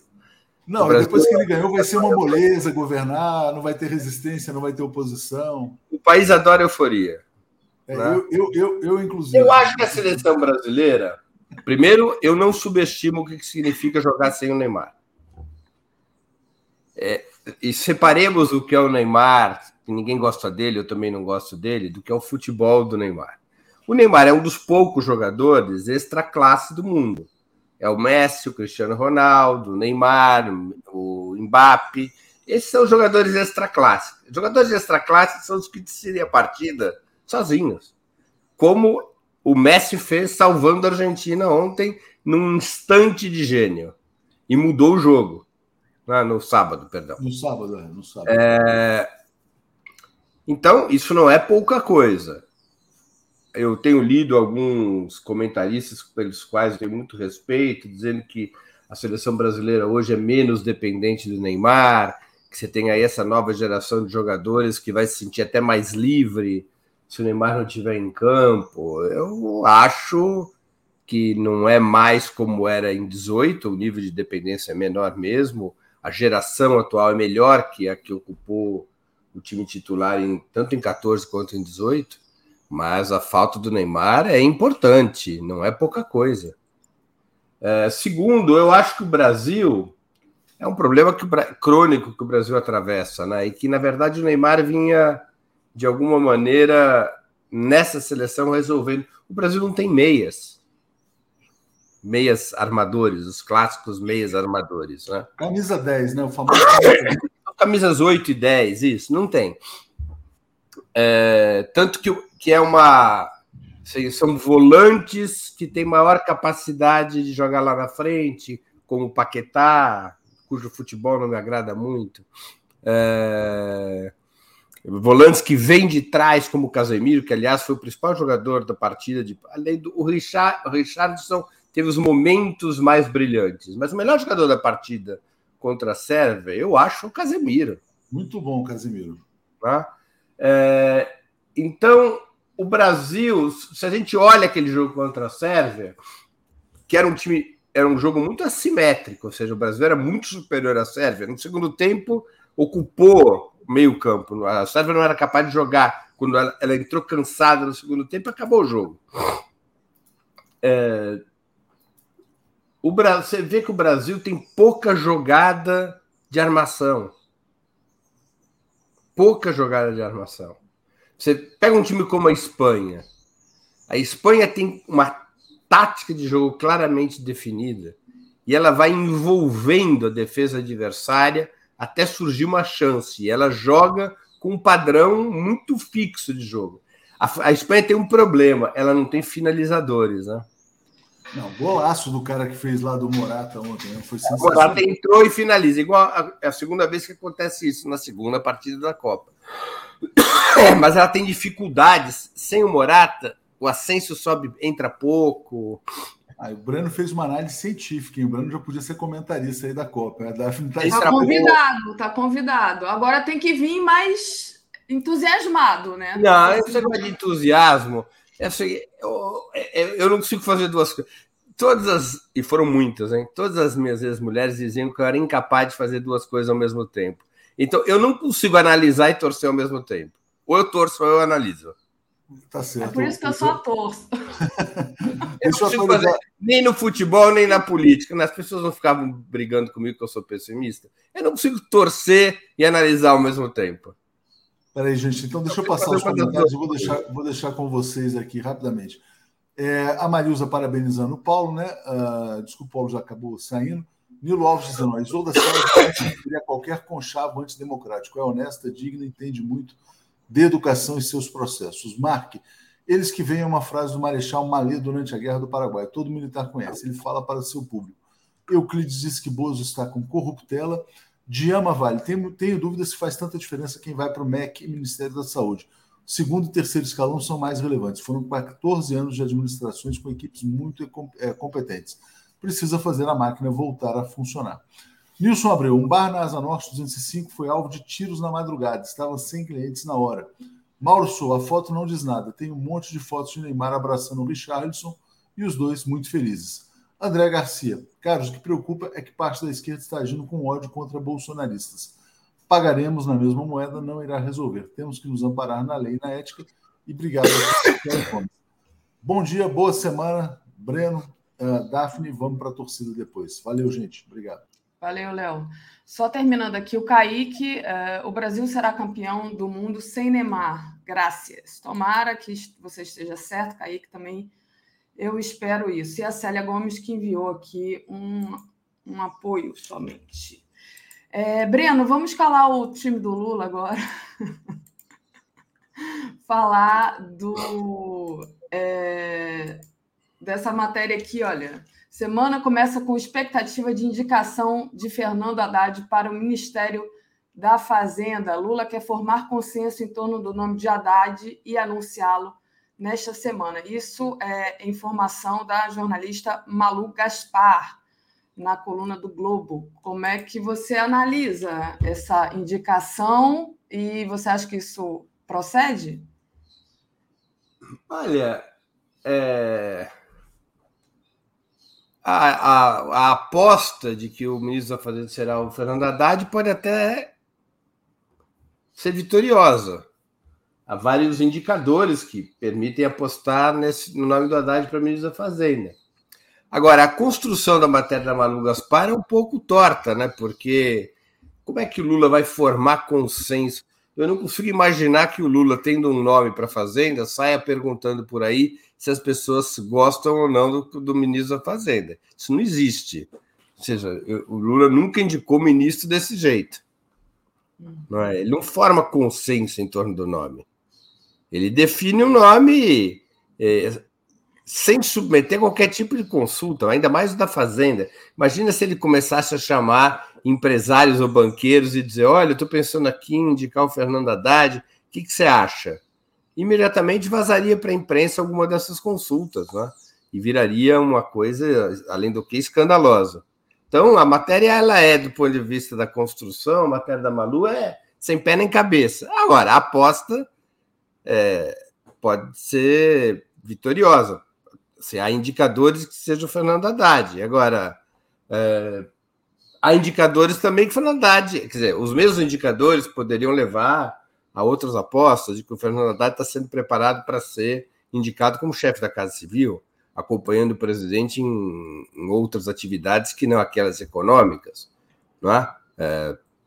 Enfim, agora, eu acho que há alguns sinais de que o Fernando Haddad, é, pelo menos, está tá assumindo em alguns momentos, em um momento especial ele assumiu, que foi no almoço com a Febraban, o papel de porta-voz do presidente da República. Isso é um indicador de que ele vai ser um indicado, um indicador de que ele vai ser nomeado ministro da Fazenda? É uma hipótese, né? Eu acho. Eu vou me lembrar aqui, Daphne, que todo mundo se surpreendeu em 2002 quando o Lula indicou Antônio Palocci ministro da Fazenda. Uhum. Não havia passado pela cabeça de ninguém que o indicado para comandar a principal parte da economia fosse um médico e não um economista. Né? É, mas, enfim, eu não sei, para mim, como eu não tenho nenhuma informação a esse respeito, é, aliás, ninguém tem, né? Tudo especulação a partir de fontes próximas ao presidente eleito, né? Sempre é o, o, o a, a corruptela que se usa é essa, né? É uma fontes próximas ao presidente eleito. Né? Não, não são especulações. É uma boa especulação. Faz sentido. Fernando Haddad no Ministério da Fazenda faz sentido. Ele é um quadro da política, é um homem de confiança do presidente Lula, uh, de grande confiança, né? ou não teria sido candidato a presidente da República em 2018. Uhum. Uh, participou da elaboração do programa da campanha, tanto de 18 como agora, de 22. Teve um papel importante na, na, na, na elaboração do programa, até sair candidato a, a, governador de São Paulo. É um homem que tem formação, é, dizer, entende de economia, tem formação em economia, trabalhou no Ministério do Planejamento do primeiro governo Lula, foi prefeito de São Paulo, tem experiência de gestão, é um quadro com bastante uh, experiência política na articulação, é um sujeito jeitoso para conversar com outros partidos fora do campo da esquerda, é, tem relações, embora às vezes atritadas, não por causa dele, mas o mercado, certos setores do chamado mercado, às vezes tem uma certa resistência ao Fernando Haddad, porque ele não. É, é, curioso, né? Acho até que por uma virtude dele, ele não se dobra muito à sabedoria do mercado. Né? Ele tem, ele privilegia a sabedoria acadêmica, a sabedoria do mercado. O mercado fica um pouco arisco com isso. Do ponto de vista das suas ideias de economia, ele é, tem uma trajetória de esquerda, mas ele, ele é uma pessoa que tem, digamos, é, pontes com determinadas é, questões importantes para os economistas liberais. Não, não me parece fora de lugar. Acho que seria, digamos assim, a indicação mais provável, mas ver qual é o desenho que o presidente está pensando. Né? Perfeito. É, deixa eu agradecer ao Marcelo Darana. A compressa de gelo fez o Neymar pé frio. E o Kaique Everton Ribeiro no lugar do Neymar, o meia. Reginalíssima. Breno, os anos 70, na Copa, o Pelé viajou com crítica contra ele. Afinal, na história, ele marcou sua presença lá. É uma pergunta né, que ela está fazendo. E o Kaique diz: o Brasil será campeão do mundo sem Neymar. Graças. Hum. Obrigada. É, bom, mas a gente já passou por esse assunto do futebol. É muito mais interessante que a política, o futebol. Ah, né? Total, também acho. mas não dá só para. A gente não vive só de é, futebol aqui. Aliás, quem não, não assistiu ainda, assista a segunda tela que a gente está fazendo nos jogos, está muito legal, muito divertido. Tem gente que fala achismos como eu, mas tem gente que entende muito futebol, como o Nego Tom, inclusive está fazendo uma narração maravilhosa. Breno, queria compartilhar aqui uma matéria que você compartilhou no seu Twitter, que é essa aqui do Poder 360, com a fala, fala do vice-presidente Geraldo Alckmin. Ele disse: não tem reformas a serem desfeitas. O vice-presidente eleito disse também que o governo Lula terá responsabilidade fiscal e quem apostar contra vai errar. Queria que você analisasse aí é, me parece que você fazia uma crítica a essa fala do Alckmin, ou estou enganado? Olha, é, essa fala do Alckmin não guarda coerência com nada que tenha sido dito a este respeito pelo presidente eleito durante a campanha, ou, ou pela coordenação da campanha, ou é uma posição sur, surpreendente se colocada na boca do presidente Lula.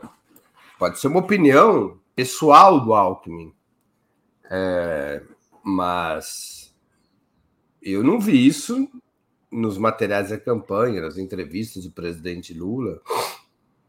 A ideia de manter as reformas que foram feitas é, não me consta que, que seja a posição da campanha do presidente eleito. Né? É, Para mim seria uma novidade. Por isso que eu postei é, essa entrevista, o link dessa entrevista, e fiz uma brincadeirinha, né? Isso pode, produção. Quer dizer, é, essa posição é uma posição é, que corresponde à posição do presidente eleito? Eu acho duvidoso, porque se você olhar, seja as diretrizes programáticas da campanha, seja aquela carta ao Brasil do futuro, seja as entrevistas do presidente Lula antes, durante e após a campanha, ele fala muito claramente é, em, em revogar ou revisar a reforma trabalhista, em revogar o teto de gastos, que é outra reforma, é? É, em reposicionar, em recuperar o papel da Petrobras, é outra reforma que tem que ser desmontada. Ou seja, seja ao longo da campanha, o, o presidente eleito colocou várias reformas que teriam que ser alteradas, suprimidas, revogadas, ref, é, revisadas. Então, a posição do vice-presidente nessa atividade do, do Esfera Brasil, que é o encontro empresarial que aconteceu no Guarujá, me surpreendeu. Né? Agora, pode ser a posição pessoal dele, que ele expressou é, atribuindo ao presidente eleito. Né? É um, um ruído, digamos. Precisa esclarecer melhor. Perfeito. Breno, outra questão aqui para colocar para você é sobre a PEC da transição, a PEC da transição, a PEC do Bolsa Família, né? Queria compartilhar aqui a matéria que está no 247 em Brasília, quer dizer, o Lula vai estar em Brasília essa semana. Lula vai negociar PEC e definir nomes do núcleo de defesa da transição. Então, são as duas coisas, assim, é, na análise de muita gente, que são as mais importantes. É essa PEC do Bolsa Família, que ficou ali, é, se, promet, se, prometia né, é, ser, ser negociada na semana passada, acabou que não foi negociada totalmente na semana passada, ainda ficou faltando. E essa questão do núcleo da defesa. É, como é que você está vendo o andamento e a articulação da PEC, por exemplo, especificamente? Olha, é, há, um, há, obstáculos em relação à PEC. Os obstáculos dizem respeito a dois temas. Qual é o, o tamanho, qual é o valor da PEC, o que, é que ela vai significar de extrateto, é um, um debate. E outro debate, qual é a longevidade da PEC? Ou seja, ela vai valer só para 2023, ela vai valer para dois anos, ela vai valer para quatro anos, ou ela vai valer indefinidamente? A, possibilidade do extrateto. Só para que a nossa audiência é, recupere aqui o, o que, do que, que a gente está falando. Todos vocês sabem, nós temos a emenda constitucional 95, que estabelece um teto de gastos. O teto de gastos é que você não pode é, reajustar nenhum setor de gastos do governo acima da inflação do ano anterior. Para poder fazê-lo, precisa de uma emenda constitucional que autorize o furo do teto, o chamado extrateto, coisa que o Bolsonaro fez a torto e a direito, especialmente depois da pandemia. O governo, para poder ter recursos no orçamento de 23, precisa ter esse orçamento teoricamente aprovado em 2022.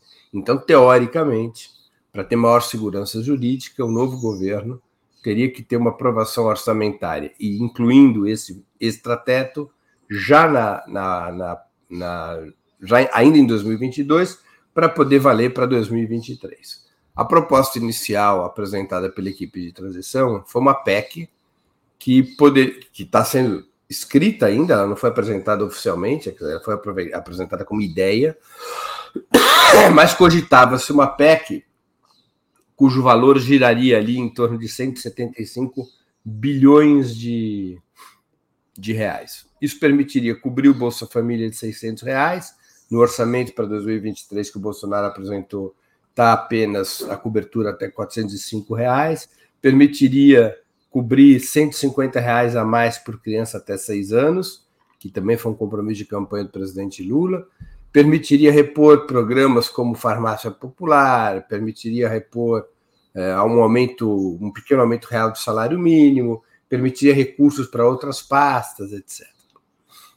É, forças conservadoras e liberais,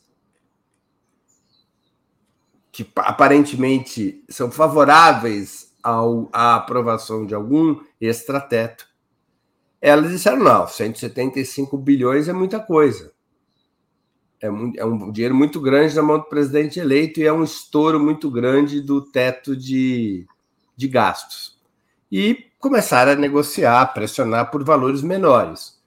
É, desde aqueles que propõem apenas 80 bilhões de reais, é o caso do senador Tasso Gereissati, 80 bilhões daria exclusivamente para cobrir o Bolsa Família. Tá?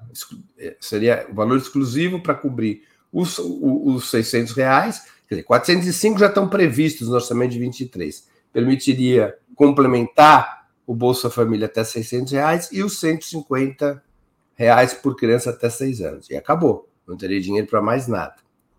Há outros, dentro da própria transição, como o Pércio Arida, que propõe um critério que é, olha, vamos manter o percentual dos gastos públicos em relação ao PIB igual a 2022, que é de 19%. Se é assim, a PEC tem que ter um tamanho de 135 bilhões. Nem 80, nem 175, 135 bilhões e, e tudo ficaria igual, não haveria um aumento do percentual dos gastos públicos em relação ao PIB. Uh, o PT, a equipe de transição, também queria que a PEC excluísse indefinidamente do teto de gastos o Bolsa Família. Tiraria dessa conta do teto de gastos. Também houve reações contrárias no Congresso. É? Desde aqueles que querem apenas uma autorização para 2023, uma autorização apenas para 2023, aqueles que querem limitar essa autorização por dois anos, não mais do que isso. Por que, que há essa oposição à PEC originariamente, originalmente pensada na equipe de transição?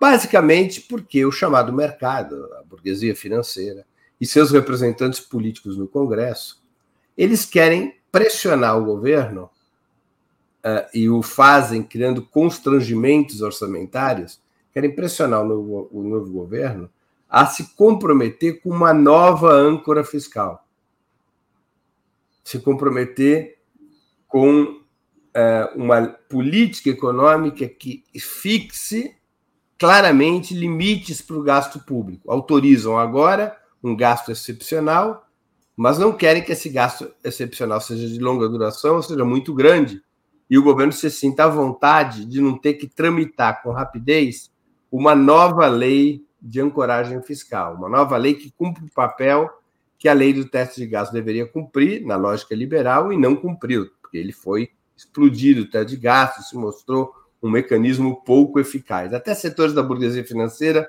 o acham um mecanismo pouco eficaz, porque ao invés dele fixar um objetivo na relação entre dívida e PIB, ele bloqueia o gasto público. Mesmo quando a receita do Estado for boa, for elevada, é, você pode ampliar o teto de gastos, né? porque ele é determinado pela inflação, não pela receita do Estado. Então, mesmo setores da burguesia financeira, eu acho esse mecanismo pouco realista. Mas eles querem pressionar o governo Lula a ter uma ancoragem fiscal, ou seja, a ter uma lei que limite os gastos públicos uh, de uma maneira muito clara uh, e de, de, tal sorte que a prioridade do orçamento continue a ser o pagamento dos juros da dívida. Tá? que o governo não saia por aí gastando muito em educação, em saúde, é, investimentos. Eles não querem isso, eles querem que os recursos públicos estejam voltados ao pagamento dos juros da dívida. Então, tem um embate em torno disso. Eu acho que a equipe de transição teve uma certa ilusão de que a coisa ia ser fácil, e a coisa está mais difícil do que era imaginado. Tanto é que o presidente Lula, pessoalmente, está chegando em Brasília, chegou ontem em Brasília, com o objetivo de uh, negociar a chamada PEC da transição. Há outras vozes, uh, Daphne, que dizem que o PT e a equipe de transição está metendo o pé na jaca, que não precisa de PEC nenhuma. Que ao, ao querer propor uma PEC, está mantendo o poder político do Arthur Lira no Congresso e está sendo obrigado a manter o orçamento secreto. Ou seja, é, que não, é necess... não há necessidade da PEC da transição. que o governo pode simplesmente chegar no dia 1 de janeiro e emitir uma MP de créditos extraordinários.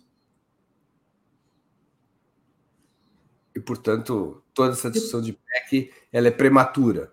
E o que você acha dessa segunda é, possibilidade? Olha, é, ela tem menos segurança jurídica. Significa comprar uma briga política e com o mercado mais forte. Porque uma, um, você está dizendo que não vai fazer um acordo é, do tipo que o Arthur Lira gostaria que fosse feito no parlamento, você vai utilizar os instrumentos de governo para garantir os recursos sem ter que passar por uma negociação com o presidente da Câmara. Isso poderá ser visto pelo Arthur Lira como um movimento para enfraquecê-lo e para tentar, tentar derrotá-lo na eleição da, da mesa da Câmara em fevereiro. Poderá ser visto dessa maneira.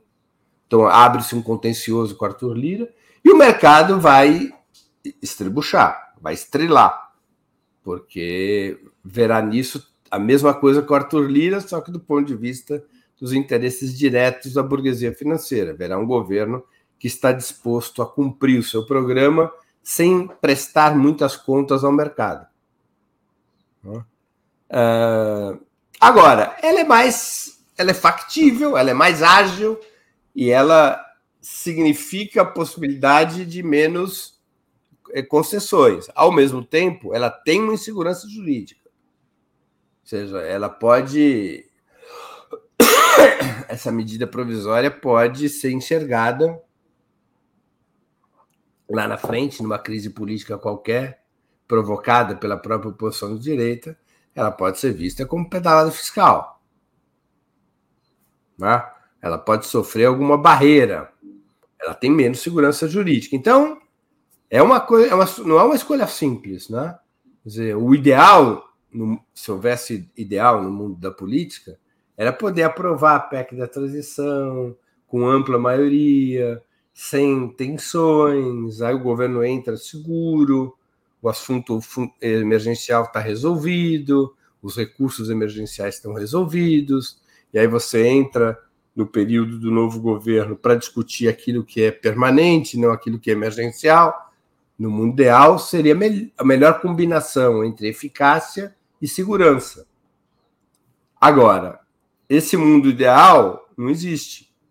Uhum. As negociações da PEC estão é, apontando o fortalecimento do papel do Arthur Lira. Uma situação confortável para o Arthur Lira se reeleger. Uma situação confortável para manter o orçamento secreto né? uma situação é, que lá na frente pode ser problemática, porque o Arthur Lira ele é uma peça essencial hoje do esquema bolsonarista. Ele é uma figura essencial da direita. Assim como o orçamento secreto é um instrumento absurdamente perverso contra a execução do orçamento público. E é um instrumento pelo qual Arthur Lira consegue controlar a, o parlamento e pode disputar o controle dos deputados contra o governo. Então, negociar com o Arthur Lira pode ser criar jacaré no tanque. Né? Então, você tem uma situação. É, não é uma escolha simples. Não é uma escolha simples. Uma escolha envolve menos concessões uh, e, e, portanto, menos, uh, menores possibilidades do Arthur Lira manter sua força política atual, mas envolve maior risco.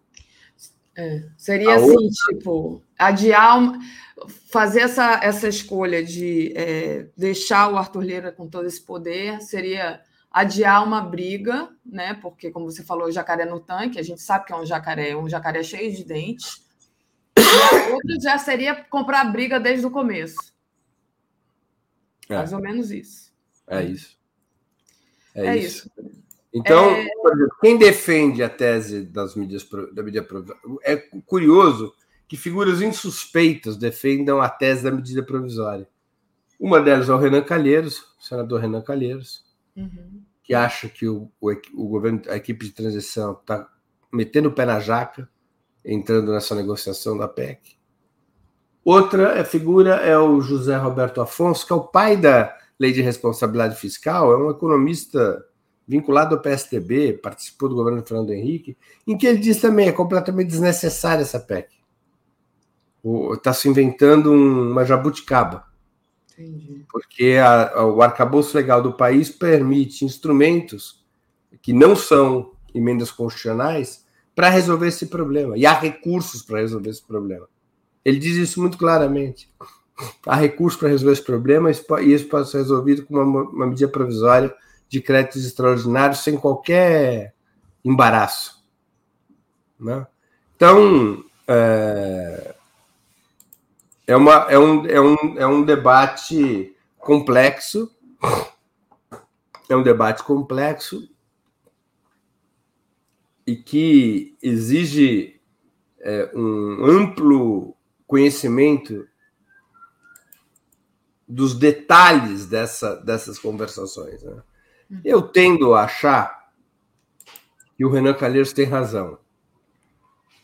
Né? Ou seja, que fortalecer, fazer, tentar aprovar uma, uma, uma, uma, uma emenda constitucional para resolver um problema emergencial e que tenha, sendo que há outras possibilidades de resolver esse problema, e tendo como custo o fortalecimento do Lira e do orçamento secreto, eu acho que é trocar uma solução emergencial por um problema estrutural. Seja, ter o Arthur Lira presidindo a Câmara dos Deputados por dois anos não é uma coisa simples. Não é uma coisa qualquer. Mas, de qualquer forma, né, o Lira, você acha que adotando essa segunda solução do Renan, é, como é que ficaria essa questão do Lira como presidente da Câmara? Teria uma outra possibilidade? Não, não necessariamente é. isso levaria à derrota do Lira, mas Exato. criaria. Mas o governo não, taria, não teria que assumir nenhum compromisso de favorecer a eleição do Lira. Uhum. Por exemplo, o governo poderia favorecer que surgisse um outro nome, que não vai ser o nome do PT, certamente, mas um nome fora do esquema do Lira que disputasse contra ele. O Lira poderia ser derrotado, em tese. Volto a dizer que aí você precisa ter muita informação para ver se você não está entrando num, num, numa situação de maior perigo. Por que maior perigo? É você ir pelo caminho da MP, dos créditos extraordinários, não negociar com o Lira e o Lira derrotar o governo na eleição para a Câmara, para a mesa da Câmara. Um pouco repetindo aquela situação que houve com o Eduardo Cunha Exato. em 2015. Né? Então, você também tem que calcular isso, se é possível ter uma candidatura uh, que derrote o Arthur Lira. E uma candidatura com compromisso de revogação do orçamento secreto. Lembrando que o Lira é o, é, digamos assim, é o, o o inimigo do Renan lá em Alagoas, né? Então, Sim. Assim... Eu digo, tem esse fator também. Hum.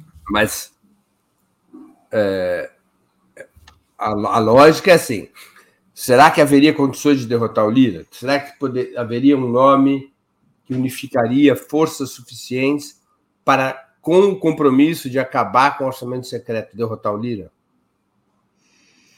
Não? Grande desafio. Então, o Lira tem mostrado força, né? Porque o Lira tem recolhido nos últimos dias declarações já de apoio de partidos que estarão com ele na reeleição para a mesa da Câmara, né? Perfeito. Então, é, essas coisas exigem é, controlar o mapa dos votos. O mapa dos votos do parlamento futuro. Quem elege o Lira não é o parlamento atual.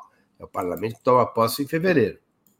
Então, olhar para esse mapa e dizer, ok, dá para vencer o Lira. Por exemplo, dá para vencer o Lira com o nome do MDB, dá para vencer o Lira com o nome um outro partido centrista que assuma o compromisso de revogar o orçamento secreto.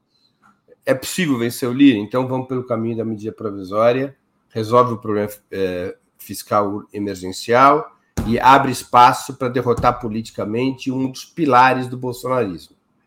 E também para ter um presidente da Câmara dos Deputados que não vá ser o jacaré criado no tanque. Não, não dá para derrotar o Lira em nenhuma circunstância. Bom, aí que, que se faz? Tá? Então, essa análise fina da correlação de forças, ela tem que ser feita. Ela tem que ser feita. Uhum. Há alguns que defendem até é, a tese, Daphne, que você não precisa nem da medida provisória. Porque o orçamento de 2023, em, essa tese eu já acho mais complexa, uh, porque resolve só um dos problemas. O orçamento de 2023 ele prevê recursos de 405 reais para o Bolsa Família, tá certo? Uhum. Então ele, o orçamento ele faz uma previsão anual do valor anual destinado ao Bolsa Família e reparte em 12 vezes. Em tese,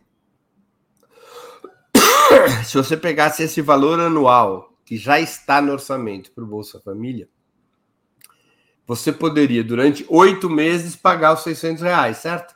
Certo. Aí dinheiro ia acabar. Então, mas você teria oito meses para aprovar uma solução no parlamento antes que o dinheiro acabasse. Entendi. Então, você poderia, também por esse caminho, vamos dizer assim, abrir mão da, dessa negociação da PEC. Essa, é uma, essa eu já acho uma tese bem mais duvidosa, porque o problema fiscal, o problema da execução orçamentária, o problema orçamentário do governo, não está só no, no Bolsa Família, né? Ela se estende para várias áreas. Então, a negociação do extrateto ou a medida provisória dos créditos extraordinários me parecem as duas teses mais é,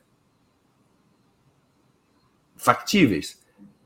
Inclusive, há setores da equipe de transição que dizem claramente: se o caminho da PEC for barrado, o caminho será a MP dos créditos extraordinários.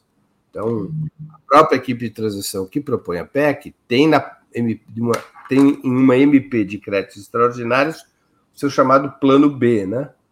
Perfeito. É, mas é uma discussão. É, vamos esperar os próximos dias que vai ficar mais claro é, o custo dessa PEC da transição e o tamanho. Porque se o, se o governo eleito tiver que fazer concessões demasiadas, engolir o Lira, engolir o orçamento secreto, e o resultado for uma coisa como a PEC do, do, do Tarso recursos apenas para o Bolsa Família, talvez não valha a pena. Talvez valha a pena correr os riscos à medida provisória dos créditos extraordinários, para evitar o engestamento do governo. Né? E, Breno, é, quando eu fiz a pergunta, eu perguntei também sobre o nome, os nomes do núcleo de defesa da transição, esse núcleo de defesa que está aí pendente também, uma coisa que parece estar tá preocupando é, as pessoas, enfim, que todos, né? Não só as pessoas que fazem parte do governo, mas, por exemplo, acho que é todo mundo está preocupando isso. Eu acho que é uma coisa que tem sua importância, mas é secundário. É, até a maneira como certos veículos de comunicação estão tratando o assunto é um negócio. Está sendo chamada equipe de transição por muitos veículos e analistas de governo de transição. Isso tem um exagero sobre as funções da equipe de transição. Ela não governa nada. A equipe de transição, o objetivo dela é fazer um diagnóstico sobre o estado da arte do atual governo para que se possa organizar a transição para o futuro governo. A equipe de transição não adota medidas, a equipe de transição não discute políticas, a equipe de transição não constrói plano de governo, a equipe de transição não nomeia cargos. A equipe de transição faz um diagnóstico. Tem uma importância? Isso, claro, tem uma importância. Nomes que participam da transição, com isso podem acumular forças para serem indicados para o governo? Podem mas ela está sendo é, exagerada a importância da equipe de transição. É, ela é uma equipe de transição que, se você olhar para os nomes, uma parte importante dos nomes indicados é, foi indicado por o que a gente pode chamar de homenagem à bandeira, cota, uma cota de homenagem, pessoas que tiveram um papel muito importante é, na, na luta pela libertação do presidente Lula, na, na campanha eleitoral, no segundo turno, na oposição ao bolsonarismo. Há muita gente que foi indicada com essa característica. Pessoas que estão sendo homenageadas né, ao serem indicadas para a equipe de transição, porque esse tipo de homenagem não pode ser feita no governo, mas na equipe de transição pode. É, há, há, muitos nomes ali que, é, enfim, cumprem essa cota. E a questão da defesa é mais, tem mais um simbolismo. Se a nomeação desse núcleo da defesa na, na, na equipe de transição representará ou não algum tipo de pacificação com as Forças Armadas, que obviamente que não vai ser resolvido por isso. Né? Então eu, eu não dou essa importância toda. É, acho que vai ser divulgado é, os nomes do, do, grupo de defesa, vão ser indicados nomes provavelmente entre os especulados, nomes que lidaram com o tema da defesa nos governos Lula e Dilma, que tiveram boa relação com as suas armadas. Talvez tenha uma ou outra surpresa de algum nome de fora do campo político vitorioso. Então, vamos supor, eu estou aqui especulando, se não é uma informação, é possível que se consiga trazer algum alguém com o perfil do general Santos Cruz para o grupo de defesa? Uhum. Que foi um bolsonarista de primeira hora, que teve no governo Bolsonaro, mas saiu, rompeu, brigou, colidiu com Bolsonaro? Talvez. Acho difícil, mas talvez possa ter um nome assim seja alguém que veio do lado do bolsonarismo para a oposição e que seja alguém é, prestigiado junto às Forças Armadas. Pode ser que tenha. Tem, tem o nome do general Pujol, né, que aparece. Tem o nome civil também que aparece aí como cotado, é, para, inclusive para o ministro da Defesa, é o Jacques Wagner. Né? Você sabe de alguma. Tem alguma informação sobre esses nomes? Não, o Jacques Wagner foi ministro da Defesa do governo Dilma, né? Uhum. É, mas não vejo maiores possibilidades dele voltar a essa função.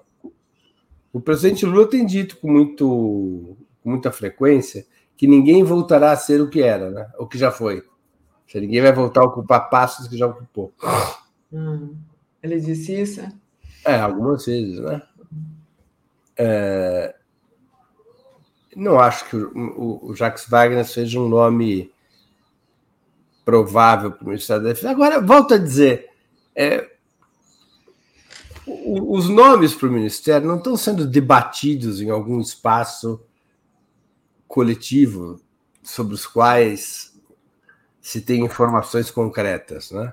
Os nomes, até o presente momento, e eu digo isso, digo, isso repete 2002, estão na cabeça do presidente eleito que vai seguir, eu acho que ele vai seguir o mesmo cronograma que ele seguiu em 2002. Somente começaram a ser liberados nomes para o governo depois de concluído o, o, o relatório da transição.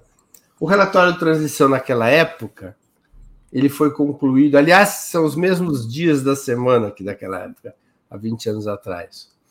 É, o último dia útil do ano, que é 23 de dezembro, também cai numa sexta-feira, caiu numa sexta-feira lá atrás. É, o relatório da transição foi concluído naquela época, dia 10 de dezembro. Dia 10 de dezembro, o presidente Lula indicou os dois primeiros nomes para o ministério, que foram é, Antônio Palocci, para a Fazenda, e a Marina Silva para o Meio Ambiente. Uhum. O Lula estava nos Estados Unidos, se não me engano, não? estava voltando da viagem dos Estados Unidos acho que ele estava voltando, ele dá uma entrevista, ou estava indo para viagem dos Estados Unidos, eu não me lembro direito. E ele dá uma entrevista dizendo: oh, a situação da saúde brasileira, da, perdão, a situação da economia brasileira é tão grave, está numa UTI, que eu vou indicar um médico para cuidar da economia. Indica o Antônio Palocci. Os outros ministros seriam. Isso foi dia 10 ou 11 de dezembro. Aí, depois, no dia 12, é indicado Zé Dirceu, chefe da Casa Civil. No dia 13, eu acho que é indicado Celso Amorim. E os outros homens todos só foram indicados dia 23 de dezembro. O grosso do ministério só foi indicado dia 23 de dezembro. Ou seja, o Lula esperou a conclusão da equipe de transição para indicar ministério. Não. Até então, até esse momento em que estava concluído o trabalho da transição e a articulação política, porque são duas coisas que andam juntas, né? A articulação política ainda nem começou, Daphne. A articulação política para compor o governo. Que é alguém que esteja delegado pelo presidente eleito para ir nos partidos aliados e fazer a seguinte conversa.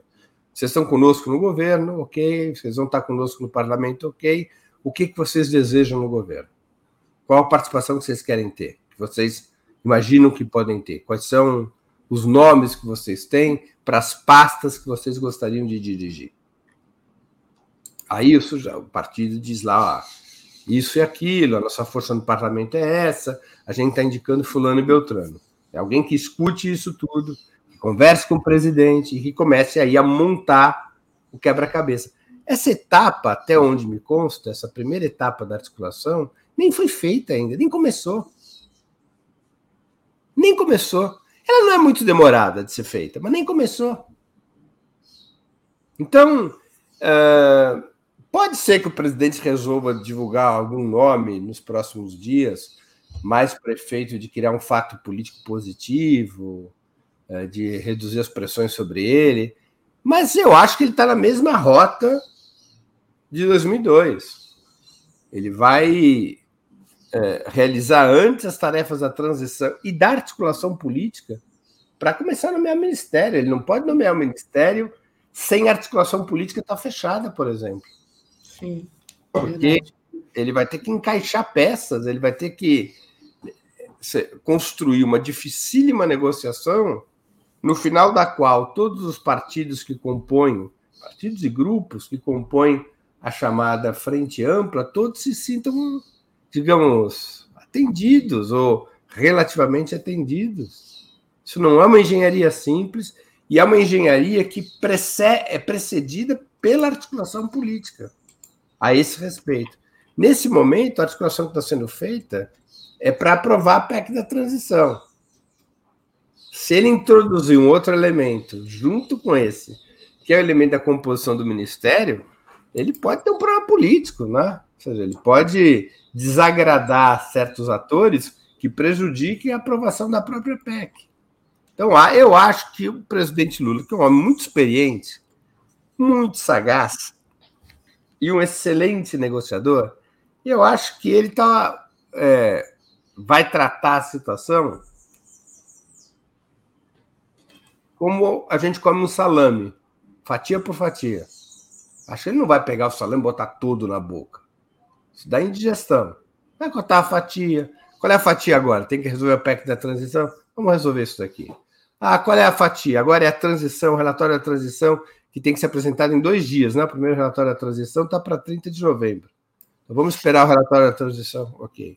Então agora vamos começar as conversas de articulação política para o governo. Ah, ok, essa fatia. Então acho que ele vai seguir um, um cronograma. Evidentemente, alguma exceção pode ser aberta. Se a exceção for aberta, tende a ser em torno da fazenda, né? Indicar o nome da economia. Como foi em 2002, por, por um dia de diferença ou dois, né? Uh, seu primeiro nome a ser indicado no governo Lula, Lula 1, foi o nome da fazenda. Perfeito. Do meio ambiente. Ele pode, vamos assim, repetir. Aos poucos, né? Breno, deixa eu agradecer aqui ao superchat da Reginalíssima. Breno, ao fracasso humanitário e civilizatório, por exemplo, o caso no Espírito Santo, a quem apelar, pois alguns violentos têm nas instituições simpatizantes, daí ineptas. Léo Saldanha mandou aqui um, um apoio e Euclides Roberto Novaes. Perfeito, Breno. Cuide-se, precisamos de suas análises. Aliás, muita gente aqui no chat é, dando receitas aí para sua tosse, já foi receitado o mel, acupuntura, várias, várias coisas. Mas, olha, ainda tem um tempinho aqui, pouco tempo, agradecer a Gisele Filipeto, que enviou aqui um apoio. Queria trazer para você é, essa, essa matéria que está aqui na nossa home do Brasil 247, que é sobre a preocupação com a posse do Lula, né? Equipe de Lula prevê posse sem Bolsonaro e falta de recursos para segurança, né? É, a, a equipe do presidente Lula não conta com a colaboração, obviamente, do atual governo. Então, existe aí uma certa preocupação com a posse, digamos assim, porque é, como é que vai ser essa questão da segurança né, na posse do Lula? Você tem alguma informação sobre isso? Qual é a avaliação que você faz? Como é que deveria ser feito? O que, que você tem a dizer sobre ah, isso? Eu, eu, acho que essas coisas têm um quê de alarmismo. É, é, o, o, problema do jornalismo, né, quer dizer, a virtude, o problema, a característica, é, é que você tem que ter notícia todos os dias, né? É, isso aí é uma informação do César Feitosa e Matheus Vargas, da Folha de São Paulo, tá? Só para dar Não, esse é o problema, é que você tem que ter notícias todos os dias, tem que encher páginas de jornal todos os dias. Então, muitas vezes você traz, transforma especulação em notícias. Isso aqui é evidente que a chance de não ter recursos para segurança de uma posse presidencial, a chance é zero. Não é? Zero. Isso não vai acontecer. Né? É... Agora, o desenho da posse é um debate interessante. Eu vou aqui me pegar num exemplo. Assim, é, é, é provável que o Bolsonaro não vá passar a faixa. Aliás, a Constituição brasileira, nem a Constituição brasileira, nem nenhuma lei prevê o protocolo da passagem da faixa. O que é previsto constitucionalmente é, é o juramento presidencial que é feito no Congresso Nacional. Isso tem um rito. O Congresso é que dá posse ao presidente da República.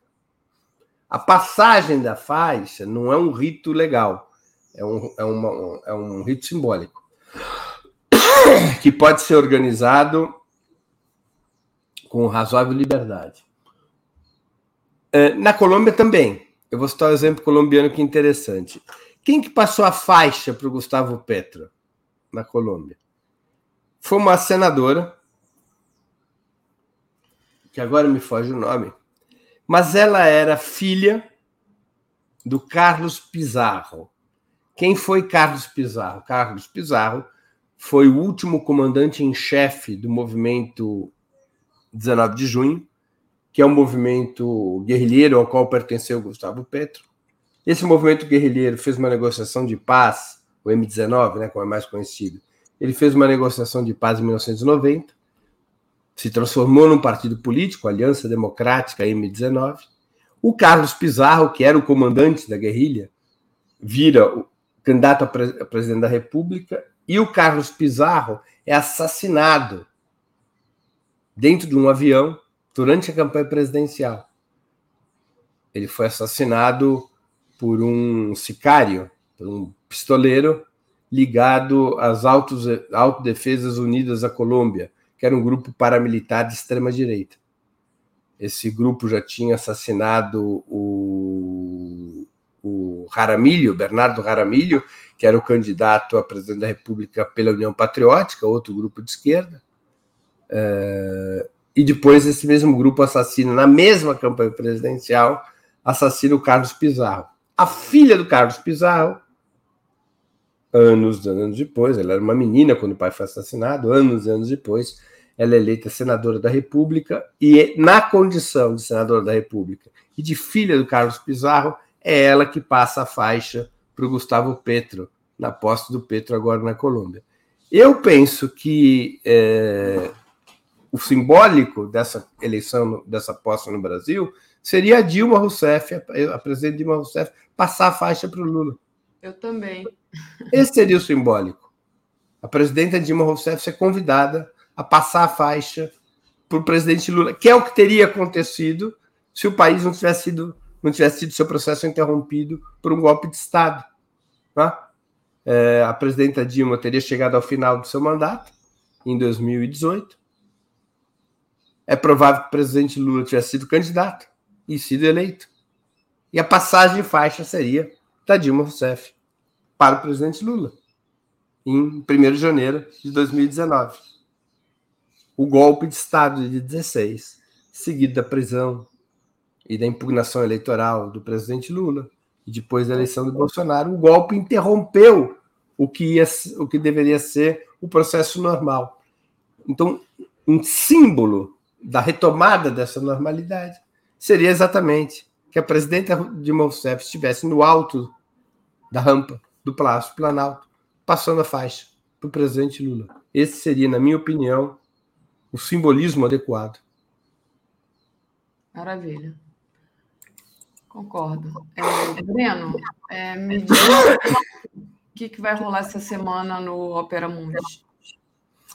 Vamos lá. É, bom, primeira programação do 20 Minutos, de hoje até sexta-feira. Eu vou entrevistar hoje o historiador Lincoln Seco. O tema do programa é Qual PT volta ao governo? Lincoln Seco é um dos principais especialistas na trajetória do PT e da esquerda, né? um historiador que se dedica ao estudo do PT e da esquerda brasileira. Então, o, a entrevista com ele hoje tem esse tema: Qual PT volta ao governo? Amanhã, às 11 horas, eu vou entre, entrevistar a historiadora, outra historiadora, a Arlene é, Clemecha. É, o tema do, do programa com a Arlene vai ser. Ela é uma grande especialista em Oriente Médio, é a grande especialista em estudos árabes, uma das grandes especialistas em estudos árabes da Universidade de São Paulo. E o tema com ela será: O Estado palestino ainda é viável? Amanhã, dia 29 de novembro, Daphne são 75 anos, aniversário de 75 anos da chamada partilha, que é a resolução aprovada nas Nações Unidas em 1947, que permitiu a criação do Estado de Israel. A partilha definiu: o Estado de Israel vai ter tal território e um novo, um futuro Estado palestino terá tal território. Por isso chama-se partilha. os países árabes e o, o povo palestino não aceitou a partilha isso gerou a primeira guerra contra Israel, mas amanhã é o aniversário e sobre isso, 75 anos depois, ainda é viável a existência do Estado palestino, ainda é viável a solução dos dois estados. Então essa é a conversa com Arlene Clemente amanhã. É, na quarta-feira eu vou entrevistar o Matias Alencastro, que é um cientista político, é, jornalista também, e o tema com ele é: liberais e socialistas podem governar juntos? Que é o que é o, é o que será o governo da frente ampla aqui no Brasil, não é? Nas características brasileiras, é o PT é um partido que se reivindica socialista é, e que está montando um governo junto com os liberais. Se liberais e socialistas podem governar juntos? É o tema com o Matias. Na quinta-feira eu vou entrevistar um dos grandes historiadores brasileiros, o Fernando Novaes. Quem amputou a independência brasileira? Vamos conversar com ele sobre a independência brasileira, sobre o bicentenário da independência, sobre o que aconteceu com a independência brasileira. Uh, e na sexta-feira eu vou entrevistar o Manuel Domingos Neto, que é um grande especialista em questões militares, já que você tocou no tema defesa. Ele está lançando um livro, é, o livro sobre a questão militar, e o tema com ele é como Lula deveria lidar com os militares. É exatamente essa entrevista com o Manuel. Então, esses são os cinco programas, 20 minutos a semana. Aí nós temos segunda, hoje, quarta e sexta, sempre às sete da noite, o programa Outubro, um programa de análise política, de análise da transição, de análise do futuro governo Lula assim por diante. Hoje, a equipe é composta pelo Zadirceu, pelo Valério Arcari e pela Maria Carlotto. Na quarta-feira, a equipe é escalada com é, Juliane Furno, Ana Prestes e Sérgio Amadeu. E na sexta-feira, a escalação é com José Genuíno, a Vanessa Martina Silva e o Igor Felipe. Então, sempre às sete horas da noite, em outubro. É, hoje às seis horas da tarde. Acabou o jogo. O jogo termina ali às. Não, hoje três... o jogo é uma hora, né? É o jogo do Brasil. O jogo, o, acabou o jogo das quatro. É. Que é. Eu não sei quem é que joga às quatro. Me deu branco. É... Tá todo mundo tão ligado no jogo do Brasil que a gente até esquece quem é que vai jogar hoje às quatro. Mas eu te falo. Hoje. Mas, enfim. Acabou, Acabou o jogo das quatro, às seis. Das quatro às seis da tarde, nós temos o Roda Mundo, que é a mesa semanal de Ópera Mundo sobre as questões internacionais. Portugal e, quinta... e Uruguai. Portugal, Uruguai, belo jogo. Terminou Portugal e Uruguai, começa o Roda Mundo às seis horas. A Roda Mundo, repito, a mesa semanal de Ópera Mundo sobre questões internacionais. E na quinta-feira, às sete horas da noite, nós temos o Sub-40. O entrevistado do Sub-40 nessa semana será Luísa Romão, é a entrevistada dessa semana. Então, essa é a programação que começa daqui a pouco, às 11 horas, antes do jogo. É um bom programa antes do jogo do Brasil assistir essa entrevista com o Lincoln Seco, que é um historiador brilhante e que tem muito a falar sobre qual PT volta ao governo. Maravilha. Obrigada, Breno. Boa semana de trabalho para você. Para você também, Daphne, a todos e todas que nos acompanham. Bom dia, boa semana e bom jogo. Bom jogo para todo mundo. Valeu. Tchauzinho. O comentário de Marcelo Auler. Opa, bom dia, Marcelo Auler, tudo bom bem? Bom dia, dona Daphne, bom dia, comunidade 247. Só avisando que Tereza hoje, nossa querida Tereza, está ocupada numa reunião lá da equipe de transição e chegou aqui para substituição nesses 45 do, do, do segundo tempo aqui da, do Bom Dia, do, aliás, do terceiro tempo, né? A terceira parte do Bom Dia, nosso querido Marcelo Auler. E só dando a notícia para vocês, tá?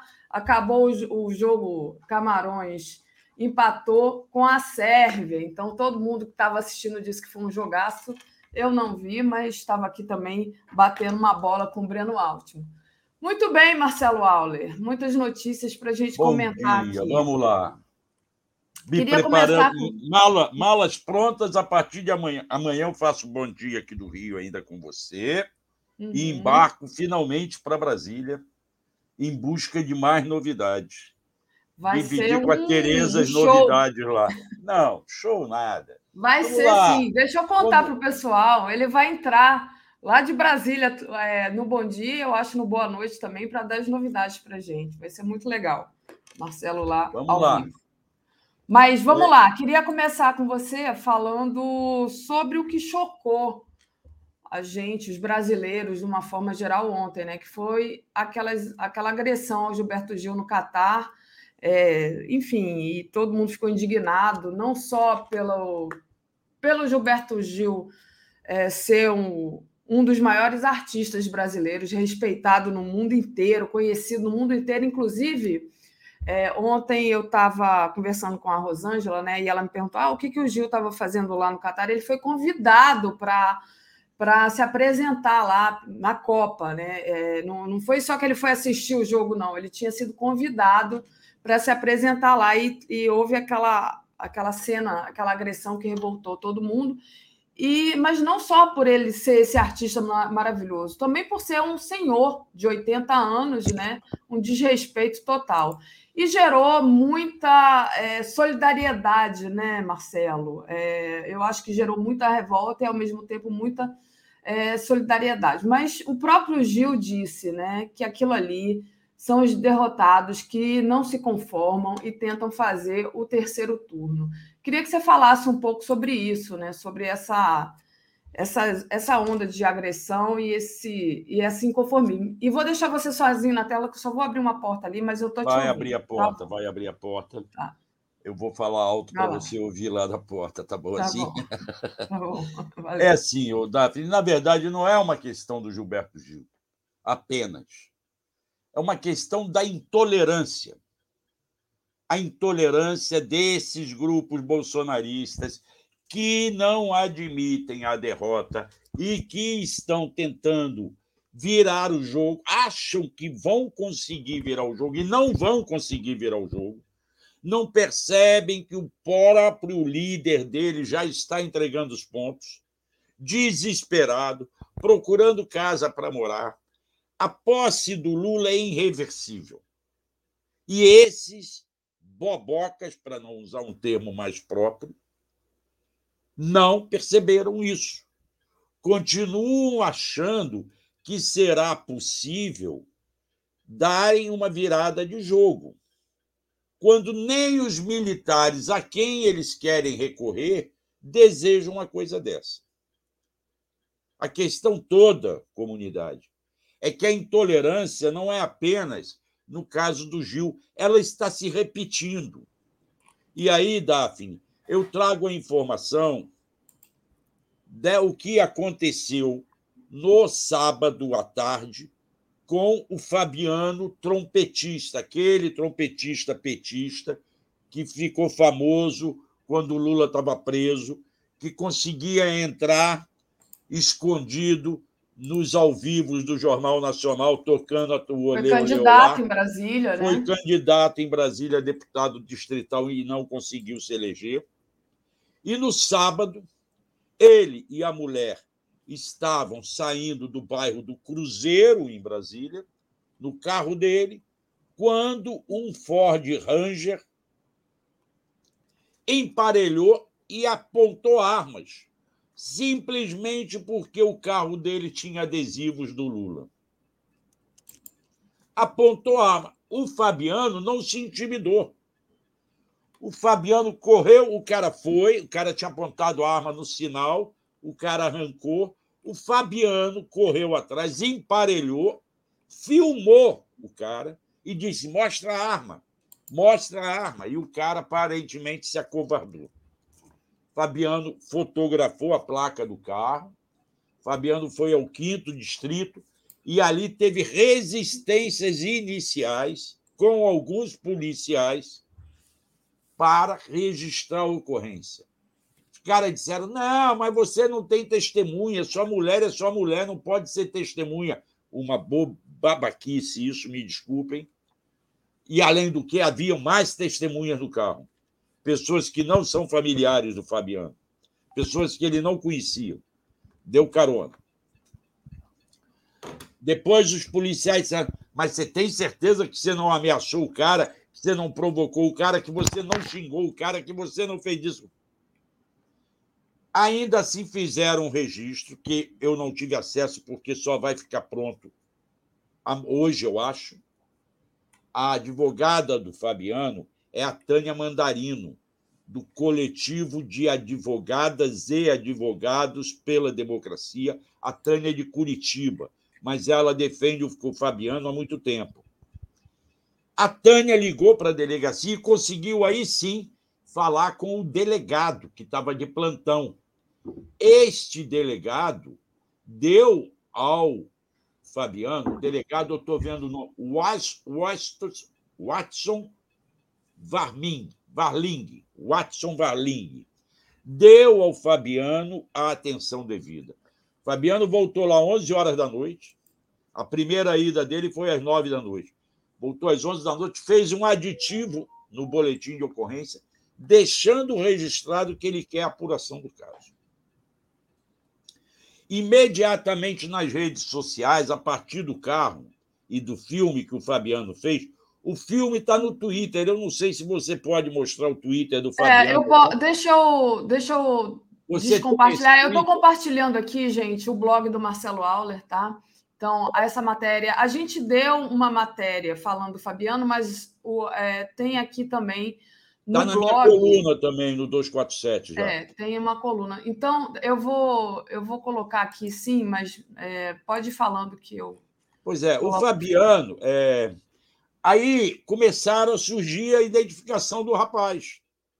E eu, eu não sabia dessa história. Tanto que nós estivemos juntos ontem no almoço, Daphne, nós nem comentamos isso. Eu não sabia. Eu tá tinha visto, mas eu não. Acabei que não comentei, não Passou, né? A gente fala pois de é. tanta coisa.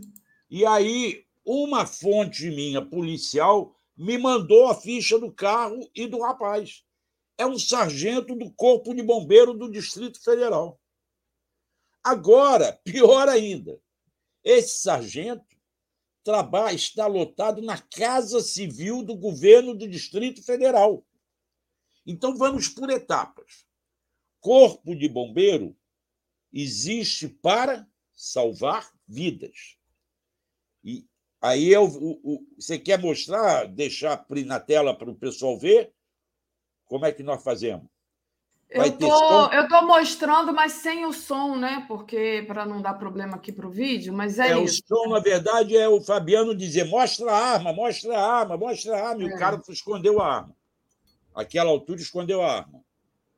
O cara fala qualquer coisa de se o Fabiano era policial ou não. Convida o Fabiano para parar, alguma coisa assim. Então, esse cara é corpo de bombeiro. Corpo de bombeiro salva vidas Corpo de Bombeiro não ameaça as vidas. Além do mais, ele está lotado no Gabinete Civil do Distrito Federal e trabalha como segurança de pessoas no Gabinete Civil é, do Distrito Federal. Ali, ele trabalhou, ele tem um ato em que elogia-o como segurança, feito pelo presidente da Câmara Distrital do Distrito Federal, o deputado Rafael Prudente, que elogia o zelo e profissionalismo de 27 militares do Distrito Federal, Polícia Militar e Corpo de Bombeiro, que trabalharam pela segurança institucional do governador em exercício nos dias 15 a 18 de julho de 2021. Há um elogio por esse trabalho registrado na Câmara do Distrito Federal, Câmara Legislativa. Quem foi o, o governador em exercício? Foi o próprio Rafael Prudente. O Ibanês estava de férias e o Paco Brito, que é o vice, estava de licença sem vencimento nesses cinco dias. O, distri... o presidente da Câmara Distrital assumiu, como manda a Constituição, e depois saiu rasgando elogios.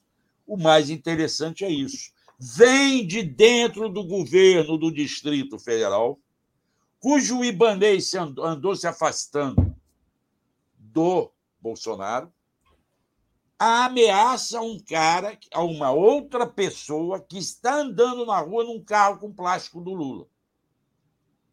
Então, o Ibanês hoje vai ter que explicar isso. Eu não publiquei, eu só cito, mas eu tenho o, o extrato tirado do portal da transparência. Por esse extrato, o salário bruto desse sargento, esse sargento se chama Rodrigo Luiz Gomes Piero Sete, tem 46 anos. Por esse extrato, o sargento recebe como salário bruto do Corpo de Bombeiro R$ 12.535. Salário líquido, R$ 10.927 por estar lotado na Casa Civil do Distrito Federal, ele tem um extra, uma gratificação, que em setembro, isso são salários de setembro, tá? Foi de R$ 1.793. Ou seja, ele ganha em torno de 12 a 13 mil reais mensalmente. Aí a pergunta que estão fazendo para mim no WhatsApp, entre eles o nosso colega Arueira. É possível um policial que ganha 13 mil reais ter um Ford Ranger? Não é? Foi a primeira coisa que eu Aí pensei. vem a explicação. O sargento tem duas empresas. Ambas, uma das empresas tem alguma relação com o governo do GDF. Segundo chegou para o Fabiano e para a advogada dele, a empresa do desse sargento recebeu mais de um milhão de reais do GDF. Uma das empresas é para montar feiras e exposições, tá? E ele tem a Ecotec, Tecnologia Ambiental e Consultoria, que é desde agosto de 2003 é, já mais recente é a RLGP7 Big Bar Brasília, que é a que monta feiras e exposições. É, eles são seis sócios nas duas empresas. E, segundo as informações, ele recebeu mais de um milhão de reais do governo, 1 milhão 331 mil 688 na TEC ambiental. Essa é uma história que precisa ser esclarecida. Tem sempre uma, uma questão aí dessa galera, né? É impressionante. Não é à toa que essa galera não quer perder o poder. A boquinha. A boquinha. Puxa uma pena, sai uma galinha inteira. É impressionante. Agora, nós temos que apurar isso. Agora, o pior, Daf, não é só isso. É que essas histórias estão se repetindo. Eu recebi um vídeo do meu amigo Dalmei Verlang, é, policial federal aposentado, que foi quem denunciou, começou a denunciar as mutretas que a Polícia Federal estava fazendo na Lava Jato, pagou por isso, respondeu a vários processos, acabou se aposentando da Polícia Federal, desgostoso com o que acontecia lá na República de, de Curitiba. Esse vídeo que o Dalmei me passou é um pobre andando na rua, uma pessoa de rua, um morador ah, de vi. rua, andando numa calçada daquela, pode ser a 15, a rua em Curitiba. 15, em Curitiba, e passa um rapaz careca, desses ligados a esses grupos nazistas, e espanca o cara e bota o cachorro dele para morder o pobre, o pobre coitado morador. Não, o cachorro era do rapaz. Não, o cachorro era do, do, do agressor. Ele chega com o agressor, o cachorro. Pelo que eu vi, ele chega. Eu tenho esse vídeo, você quer? Eu posso te passar para você mostrar aqui, ó. Acabaram de me mandar de novo. Eu tenho a impressão. É capaz de você ter razão, porque eu não consegui ver o vídeo, para dizer a verdade. Eu tirei, assim, que eu fiquei tão revoltada com aquilo. É capaz de você. A impressão que eu tive era que o cachorro era do, do, do, do, do agredido, da vítima, e que o cachorro estava tentando tirar a vítima. Mas eu eu não vou passar o vídeo de novo, não, mas pode falar. Olha, pelo que eu estou vendo no vídeo, o cachorro. Ah, é, inclusive o GGN do Nacif está publicando um artigo do meu amigo Wilson Ramos Filho Xixo sobre isso, fascistas, com esse vídeo. Você Câmara... tem razão, o cachorro, eu vi o vídeo agora, o cachorro é do agressor. Câmara flagra um músico músico sendo espancado no centro de Curitiba. Parece que o rapaz era um músico, pelo que está dizendo aqui. O Xixo escreveu. Isto está se repetindo. No Mato Grosso, uma jornalista está ameaçada, porque ela reportou as coisas como deveriam. Então, Daphne, nós estamos vendo uma escalada de violência isolada.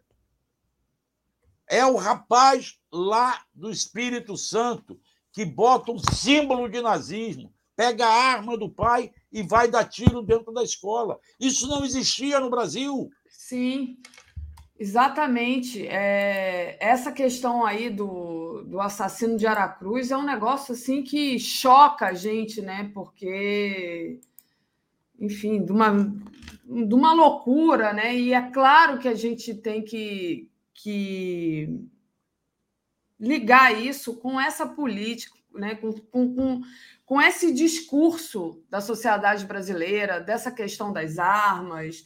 Não foi só isso, né, Marcelo? Teve também um vídeo de um cara, estava até aqui no, no 247, agora eu não sei mais se ainda está, de um cara falando que não tinham que impedir a posse do Lula, que os CACs, um discurso assim extremamente é, ameaçador, né, em relação ao novo governo. É um negócio assim, é, é, é tudo. Cada dia tem uma situação é, de extrema violência que acontece e que a gente pode ligar ao discurso que foi é, transmitido nos últimos anos, né?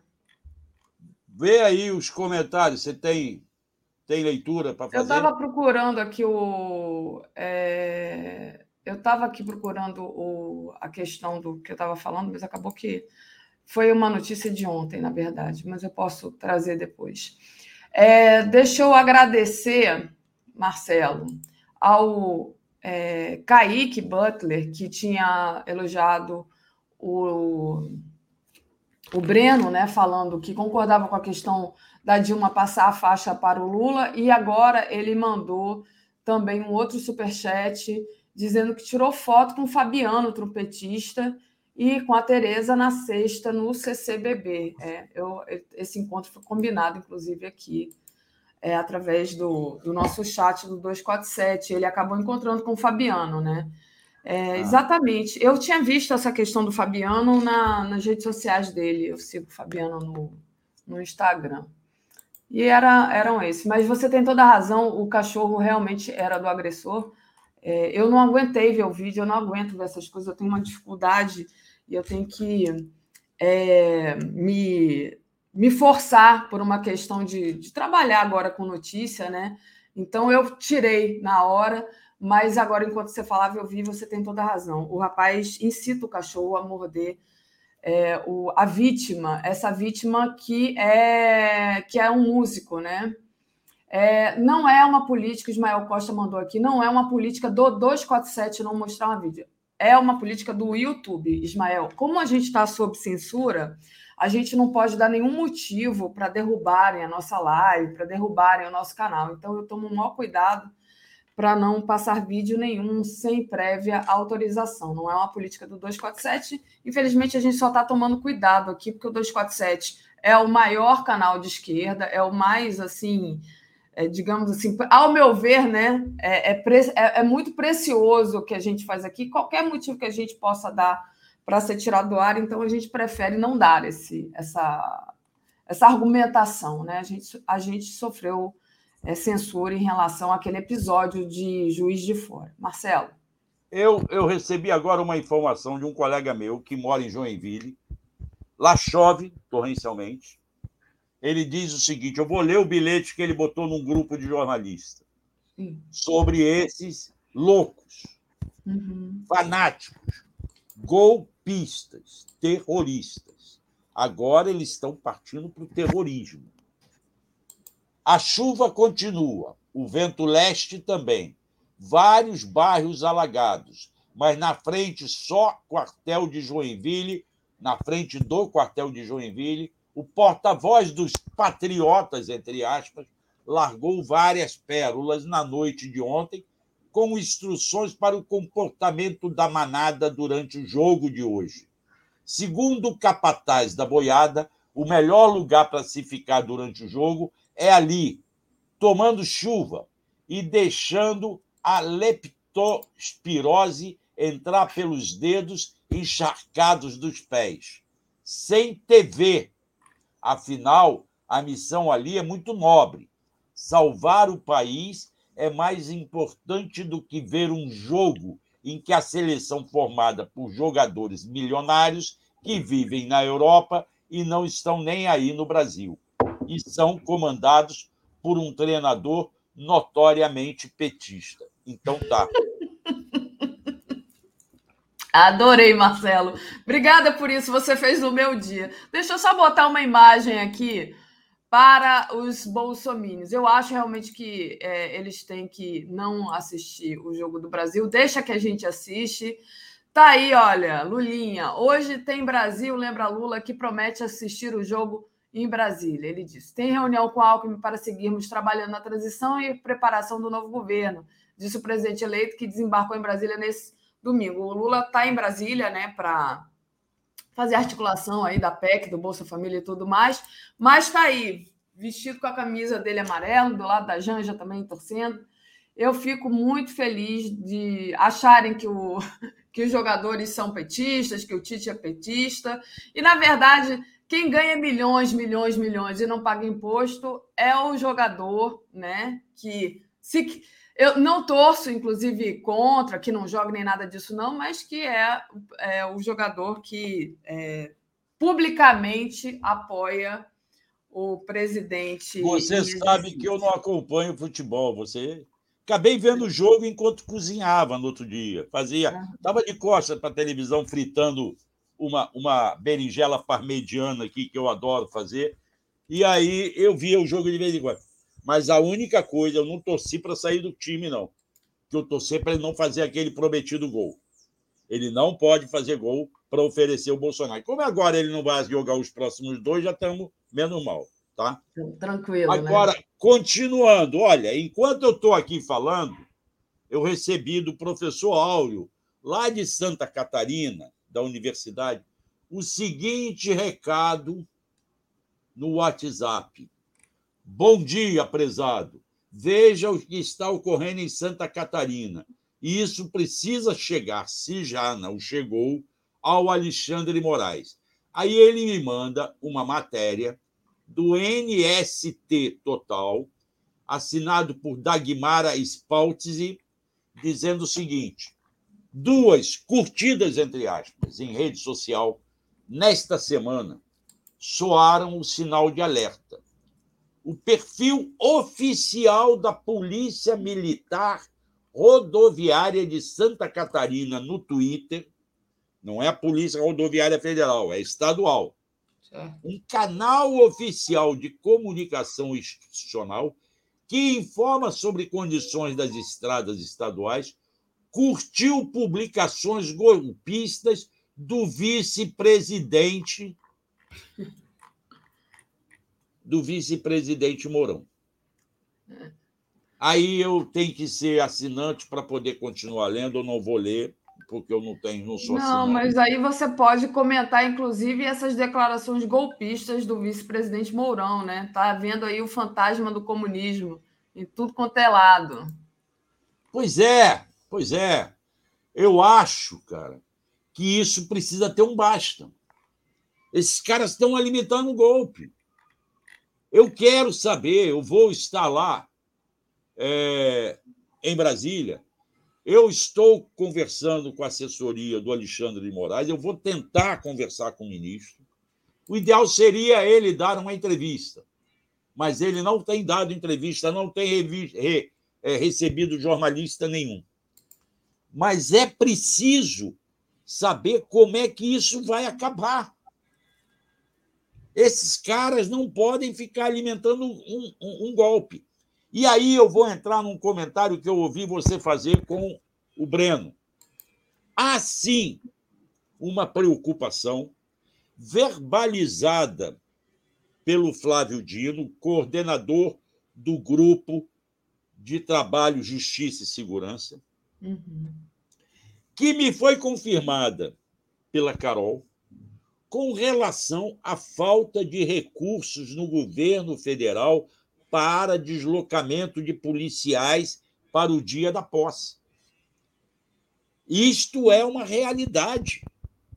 O dinheiro foi usado na campanha. O grupo de trabalho está preocupado. Não estou dizendo que vai ter atentado, não estou dizendo nada. É... Depois eu Agora, leio, Luciano. Pode falar. É. Agora, tem que haver uma preocupação de quem estará nesse comando. Entende? Porque, de repente, podem criar barreiras, como tentaram fazer no dia. De... Embora a Polícia Rodoviária Federal agora está quietinha, né? Porque o seu diretor-geral foi obrigado a correr para um pedido de férias para tentar se livrar do processo de improbidade administrativa, que pretende afastá-lo. Tá? É, já foi pedido a revogação da decisão do juiz.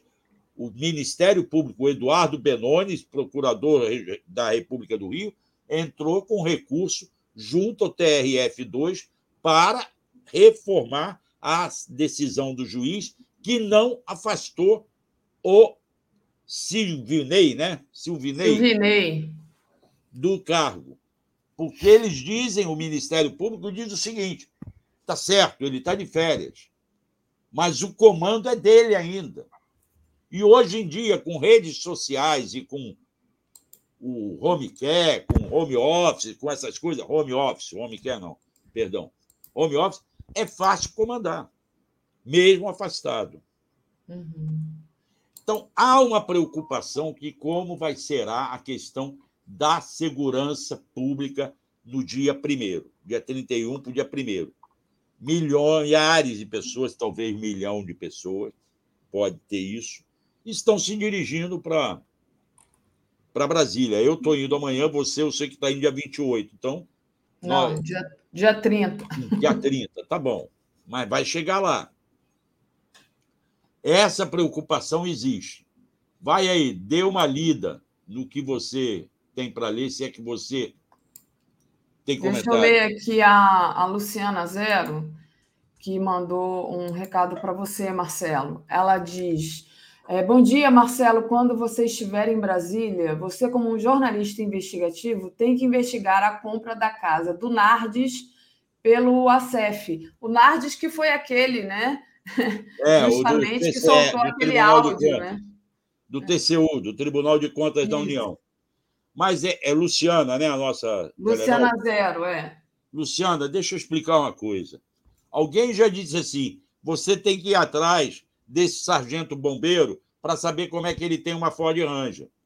Aí você me sugere essa história. Eu estou indo com a pauta definida no 247, que é acompanhar a transição, que já dá muito trabalho. A transição rola no CCBB e passa pelo Congresso Nacional. O CCBB, quem conhece Brasília, fica um pouco afastado do plano piloto, é lá no lago. Eu vou passar mais o dia lá do que circulando na cidade. Uhum. Essa matéria que você quer, que é importante fazer, requer uma atenção especial, porque tem que rolar cartório, tem que rolar polícia, tem que rolar um monte de coisa. Eu estou avisando que não é, não vai dar para eu abraçar todas as pautas que as pessoas estão me sugerindo. Mas podemos tentar ver o que é possível fazer. Vai lá, Daphne. Não, é isso. É, outra questão, né, Marcelo, que a gente podia comentar aqui. Deixa eu só acertar aqui. É, ah, antes de comentar a questão que eu quero comentar, deixa eu agradecer a Thaís. Thaís Neves, oi Daphne, as instituições não funcionam mais, o povo desamparado vivendo uma desgraça, uma loucura coletiva. Verdade, Thaís. Thaís está sempre aqui com a gente. Deixa eu pedir para todo mundo deixar o like, compartilhar essa live, quem puder ainda. É, faça uma assinatura solidária em brasil247.com.br apoio, ou torne-se membro aí no YouTube. Ou então só assine a TV 247, que já está muito bom, é de graça também, gente. Olha, Jairo Costa, boa viagem e trabalho em Brasília, Auler. Então. Muito obrigado, é, Jairo. E a Davanice pergunta: a Tereza hoje não está? Não, a Tereza está é, na equipe de transição e hoje ela tinha uma reunião cedo por conta do jogo do Brasil. É. Então, ela teve que ir cedo lá para a reunião dela e a gente, então está é, tá aqui cobrindo a, a parte da Tereza. Amanhã ela vai estar de volta. É, e o Marcelo também, o Marcelo também, porque amanhã é dia do Marcelo aqui, terça-feira. Mas, Mas eu vou questão... às oito, às oito, é, a Tereza vem depois, eu vou depois viajar. Isso. Saio do papo com você e vou para o aeroporto. É, Marcelo, uma questão que eu queria comentar, né, é que o, o Bolsonaro, a Tereza já falou disso aqui, mas é que o Bolsonaro continua nomeando gente, sua gente, para os cargos federais, né? A, essa semana passada terminou com a nomeação dos desembargadores federais Messode Azulay Neto e Paulo Sérgio Domingues para ministros é... do Tribunal de Justiça, né? Superior Tribunal, Superior de... Tribunal de Justiça, né? Ele está ali distribuindo cargo para as pessoas aliadas dele, né, Marcelo? Deixa eu só fazer um conserto, ô, Dati. Diga. Essas duas nomeações não podem entrar nesse pacote. Ah, não? Porque isso não. Por quê? Para nomear, precisou mandar para o Senado. Houve uma briga, houve uma queda de braço entre o, o, o, o ministro Cássio Cuncar e o Gilmar Mendes. O Cássio Cuncar que vem beneficiando a família Bolsonaro nas suas decisões, vem jogando a favor dos bolsonaristas na, nas decisões que caem na mão dele ou nos votos que ele vai dar, queria nomear outros. O Azulay eu conheço, é um cara sério. Se é bolsonarista ou não, não sei, porque há muitos anos eu não falo com ele. Acho até que não deve ser, não, porque ele é um cara muito sério. É um magistrado de carreira. Tá? E era desembargador aqui no Tribunal Regional Federal da Segunda Região. Estas nomeações já estavam indicadas. É claro que seria melhor se o Lula pudesse indicar esses dois ministros do STJ. O outro eu não conheço, tá? O segundo eu não conheço. Conheço o Azulay. Então, esse, o, que, o que não pode é aquela nomeação que, como a, a Tereza já comentou aqui com você, do, do cara da, da Embratur, do sanfoneiro. Mas isso depois o Lula desmuda. Ou nomear duas pessoas para o Conselho de Ética, que não tem salário, mas são funções importantes. Tá? Olha, a Maria José Teixeira está brigando aqui comigo que eu não deixei você terminar a pergunta, Dati. Ele é assim, Maria José, ele não deixa eu terminar a pergunta, não deixa. Bom, tá vendo? Só queria fazer essa pontuação que a nomeação para o STJ é diferente de outras nomeações. Mas temos sim é, que fazer, tomar cuidado com essas nomeações e rever aquelas. Ele vai deixar quem ele puder com a sua boquinha no governo. E são assim. muitos. Quantos militares são, são mesmo? Quantos militares são mesmo? Sei lá. é mil, uma coisa mil, na casa dos mil, né? Não, de muitos mil, quase 10 De mil. muitos mil, sim. É, é tipo assim, uma dezena é, é, dentro da casa dos mil. Deixa eu responder aqui ao Marcelo Santos Mendes. Oi, Marcelo, que disco lindo. Olha aqui, ó, gente. Vou pegar, porque eu ainda eu sou aquela que precisa de alguém para pregar um prego na parede para mim. Olha que coisa linda que eu ganhei de aniversário. Vou, vou é, agradecer ao Marcelo que me deu de presente de aniversário. Foi meu aniversário na semana passada, né? Retrasada. E agora eu já não sei. Mas é, há 12 dias. A semana retrasada, ele é, foi, meu, foi meu aniversário e encontrei com o Marcelo lá na Feira do Lavradio, aqui, que tem música, tem barraquinha. Não sou eu, né? tá? Outro não, Marcelo. não é o Marcelo, é o Marcelo Mendes. E ele me fez essa surpresa. Eu cheguei lá, não sabia de nada, sempre passo na barraca dele. Inclusive, tem uma Dilma aqui que eu comprei na mão dele, que eu tenho que pendurar. Eu estou precisando aqui, ó, estou com um quadro aqui encostado na parede, estou precisando é, pendurar esse novo presente e tô sempre fico assim empurrando com a barriga de pendurar minhas coisas. Mas deixa eu mostrar aqui uma foto. Então, do Marcelo, quem não conhece o Marcelo, ele faz trabalhos lindos lá na Feira do Lavradinho. Tem Dilma, tem Lula, tem um monte de, de coisa legal.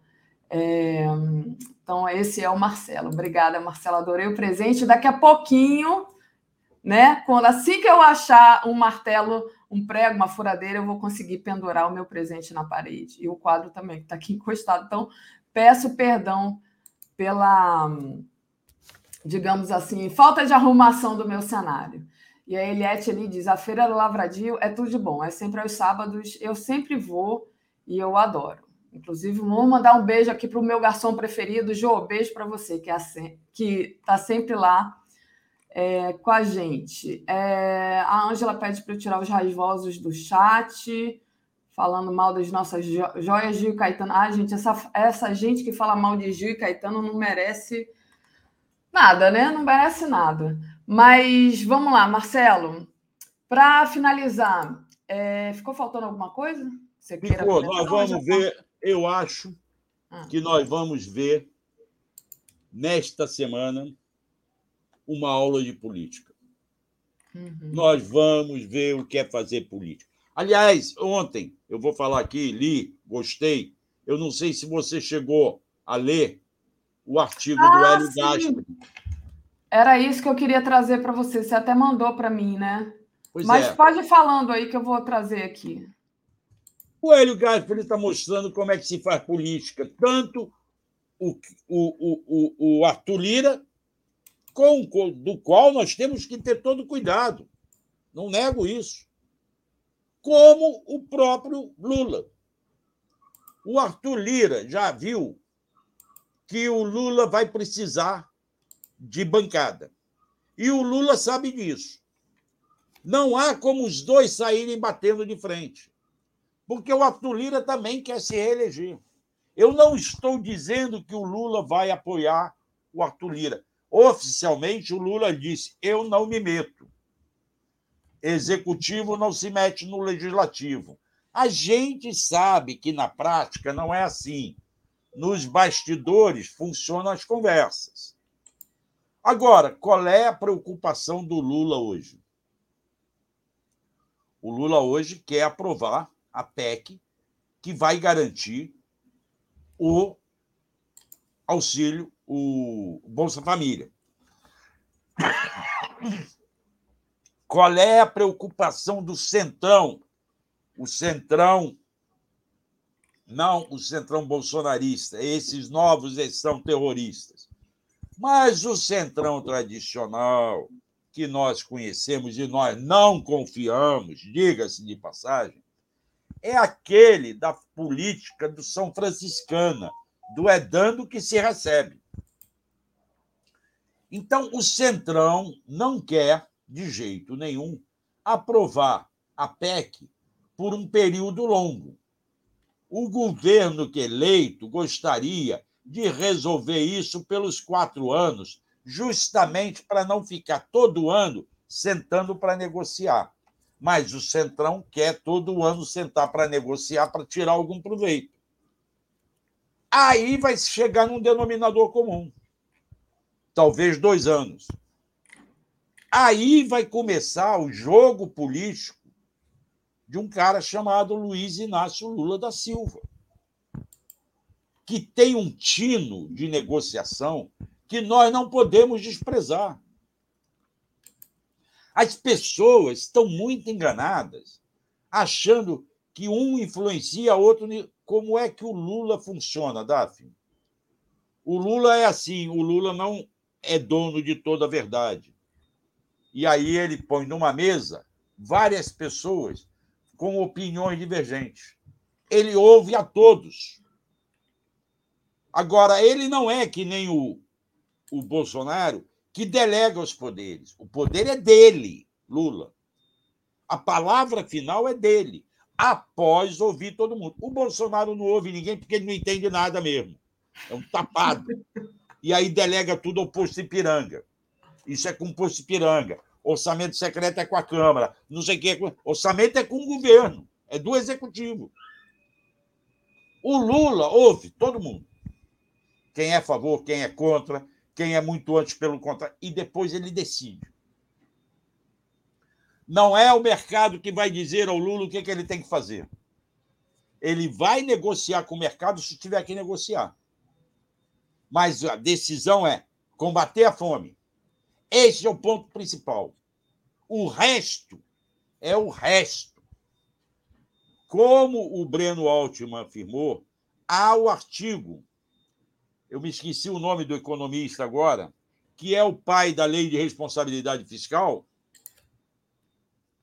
dizendo que há 3 trilhões para o Lula fazer frente à briga de mercado, às especulações do mercado.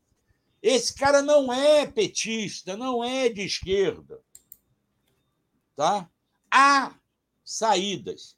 E essas saídas, o Renan Calheiro já dizia, não precisa de PEC, basta uma medida provisória. Eu quero entender melhor isso. É um dos propósitos que eu estou indo para Brasília, é me enfronhar nessa discussão toda. E o que eu acho é que nós vamos começar a ter uma aula de o que é fazer política. O Lula, não se esqueçam, senta na mesa de negociação desde 1978, quando ele era líder metalúrgico e negociava com a Anfávia, Associação dos Fabricantes de Veículos Automotores. Negociava com a Fiesp. Tá? E eram outros empresários, outro nível de empresário. Por isso, eu tenho confiança de que o Lula vai saber. Ele está indo para Brasília, e eu aposto até que esta necessidade dele ficar em São Paulo semana que vem foi justamente também para ganhar um tempo e deixar as pessoas fervilharem. Todo mundo já falou tudo que tinha que falar. O mercado já especulou tudo que tinha que especular. A imprensa de economia não fez o seu papel. Quanto alguém ganhou? Quem ganhou com essas especulações? Porque você sabe, Daphne, nessa história de dólar sobe, dólar cai, alguém ganha muito. Claro. Bolsa sobe, bolsa cai. Alguém especula para cair, para subir, vende na alta, especula para cair, compra na baixa. E aí ganhou os tubos. Então, o Lula não vai por aí na minha opinião. Opinião Marcelo Auler. E o Lula vai dar aula de política. Boa. Deixa eu só bloquear aqui um bolsonarista. Pronto, gente. É, pois é, o Lula dá essa aula de política, né, Marcelo? Mas por um, de um outro lado, né, continua essa gente, é, continua essa gente querendo esse terceiro turno, ameaçando, Tá é, um aí, tem um palhaço aí, Márcio Lima. O Lula embrulho sempre vem. É, o Lula não assume o Brasil nem com o Papa. Não, não vai precisar do Papa para assumir. Ele vai assumir com o povo. Pois é, então, esse era isso que eu estava falando. Eles ficam ameaçando, né? Ameaçando que não vai ter posse, ameaçando que não vão deixar, ameaçando que não vai ter golpe, mas nenhuma é, consequência, né? Não tem, eles falam isso, ameaçam, ameaçam e não acontece nada. Continua o povo lá ainda acampado, é, continuam fazendo bloqueio. Quando é que isso vai acabar? Né? É a é, pergunta que não quer calar. Essa é a pergunta que todo mundo faz. Acontece que tem acontecido coisas. É, certamente, alguma investigação deve estar rolando. Você não fala que eu vou punir. Você pune. Quem fala que vai punir, não pune. Quando que os empresários esperavam que as contas fossem bloqueadas? Quando uhum. que o, o, o, o Valdemar Costa Neto esperava receber uma multa de 23 milhões de reais, 22,9 milhões de reais? Nunca. Ele foi e fez. Veio a resposta. Temos que saber, porque não esqueçam, quando bloqueou as contas lá atrás, o Alexandre de Moraes determinou que a Polícia Federal ouvisse em 10 dias todos os empresários que estavam com conta bloqueada, porque estavam financiando esse tumulto. Agora, o que há de se perguntar é cadê o governador Ibanês? Ou mesmo o meu, o meu o prefeito do Rio, Eduardo Paes? Ou o prefeito de Joinville, que não vai retirar essas estruturas de barracas da rua. É. Tem que retirar. Já deu, né? Tem que retirar, tem que proibir banheiro químico, que é pago. Aluga-se um banheiro químico. Então, os administradores das cidades têm que assumir a responsabilidade. Eles não fazem isso com o pobre coitado de camelô, tiram da rua, camelô quando eles ocupam calçada para ganhar dinheiro? Exatamente. É. Marcelo, deixa eu ler aqui a nossa programação de hoje, a não ser que você queira trazer mais algum assunto. Não, você tá que comanda. O programa tá. é seu, senão os leitores vão dizer que eu não deixo você falar. Então vamos lá. É, agora, às 10 horas, tem Globalistas, Fascismo avança na Europa. Às 11 horas, tem Giro das 11, o Brasil que dá certo, sem Neymar, Brasil fica mais favorito, é o título do giro, que vai. Há controvérsia, né? 13 horas, 247 na Copa, segunda tela, Brasil Suíça. Então eu volto na segunda tela, junto com o Ricardo Neguton, com a Andréa Truz, é... enfim, com, nosso, com os nossos chargistas. É... também vão estar aqui. É tem um monte de gente escalada, agora não me lembro mais quem vai estar comigo, mas vai ser muito legal. Vem assistir. Assistam o jogo da Copa, mas assistam também a transmissão 247. O Ricardo Neguton está dando um, um, show de, de, de, futebol, de fazer a locução. Ele sabe tudo, é muito legal, gente. E tem, e tem aquelas pessoas que não sabem tanto, mas que pelo menos estão ali também é, ajudando de alguma forma, como eu que fico lendo superchat. Então, venham assistir o 247 na Copa. Às 16 horas tem o Estação Sabiá, Silvio Essinger, a trajetória de Erasmo Carlos e o livro Mantovania. Às 17 horas tem o Alisson Mascaro, Sem Mobilização Popular, a extrema-direita volta. Boa. Às 18 horas tem o Léo Quadrado, às 18h30 Boa Noite 247, às 21 horas 247 na Copa, análises dos jogos, no dia 9. Então, todo dia, às 21 horas, tem uma tipo uma mesa redonda, assim, falando dos jogos do dia, né? É sempre às 21 horas. E às 22 horas tem o dia em 20 minutos, às 23 horas, como sempre, a live do Conde. Marcelo, a, a Sofia Afonso diz: Daphne, convide o Alex para a Copa. O Alex está convidado para todas as transmissões eu acho que é uma questão de agenda mesmo do Alex, não sei, é, mas ele está convidado. E Marcelo também foi convidado, mas ele. Quis... Eu não, não vou comentar o que eu não entendo. Eu não vou comentar. E você. Mas não, não é torcer. questão de entender, é questão, por exemplo, você vem torcer com a gente, é isso que eu faço. Eu torço junto. Quando é gol, eu grito gol. Enfim, é eu isso. Eu não vou ficar gritando gol. Já foi minha época de acompanhar a Copa. Eu Marcelo, fico vendo de longe. Quanto é que é o placar de hoje? Não sei. É. Não sei. Ah, dá um chute aí, Eu cara. vi você falar 3x1.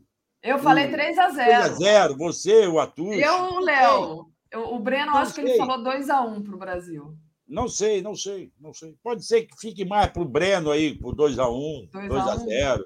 Eu acho que 3 é muita coisa. Você acha muita coisa? É, acho. Agora eu não sei, porque eu não conheço a seleção. Eu não sei o nome de quem joga. É um vexame? É. Eu não acompanho futebol. Pô, decora um aí, pelo menos. Richarlison. Não, esse eu já decorei. Esse eu decorei. e gostei de tudo que eu li a respeito dele. Já li muita coisa a respeito dele. É, ele é um, um, cara legal, né? Olha só, tem aí quem quiser participar do bolão da Copa, ainda dá tempo, tá? É isso, gente. Vou terminando por aqui, vou ficando por aqui. É, queria agradecer aqui ao Marcelo e Marcelo volta amanhã. Valeu, Marcelo. Beijão. Eu aqui agradeço a paciência de todo mundo comigo. Agradeço até a Tereza de me dar chance de vir aqui conversar com vocês. E aí nós vamos ver como é que vai ser lá em Brasília, porque parece que eu vou ter mais participação no Bom Dia. Tem que conversar isso com a Tux. É... Vou para lá e já vi que eu vou trabalhar dobrado. Já tirei a naftalina dos ternos. Já botei botei os ternos já em dia novamente para voltar a usar meu terno e gravata lá. Legal, Marcelo. Valeu, beijão. Um beijo Valeu, grande, gente. Daphne, um beijo na comunidade toda. Beijo, Marcelo. Deixa eu só ver aqui, antes de finalizar, se alguém enviou aqui algum chat que eu não li, mas já agradeço a todos que enviaram anteriormente e que deixaram o like. Não, já tinha lido aqui, o último foi o do Jairo. Valeu, Marcelo. Beijão. Beijo, tchau.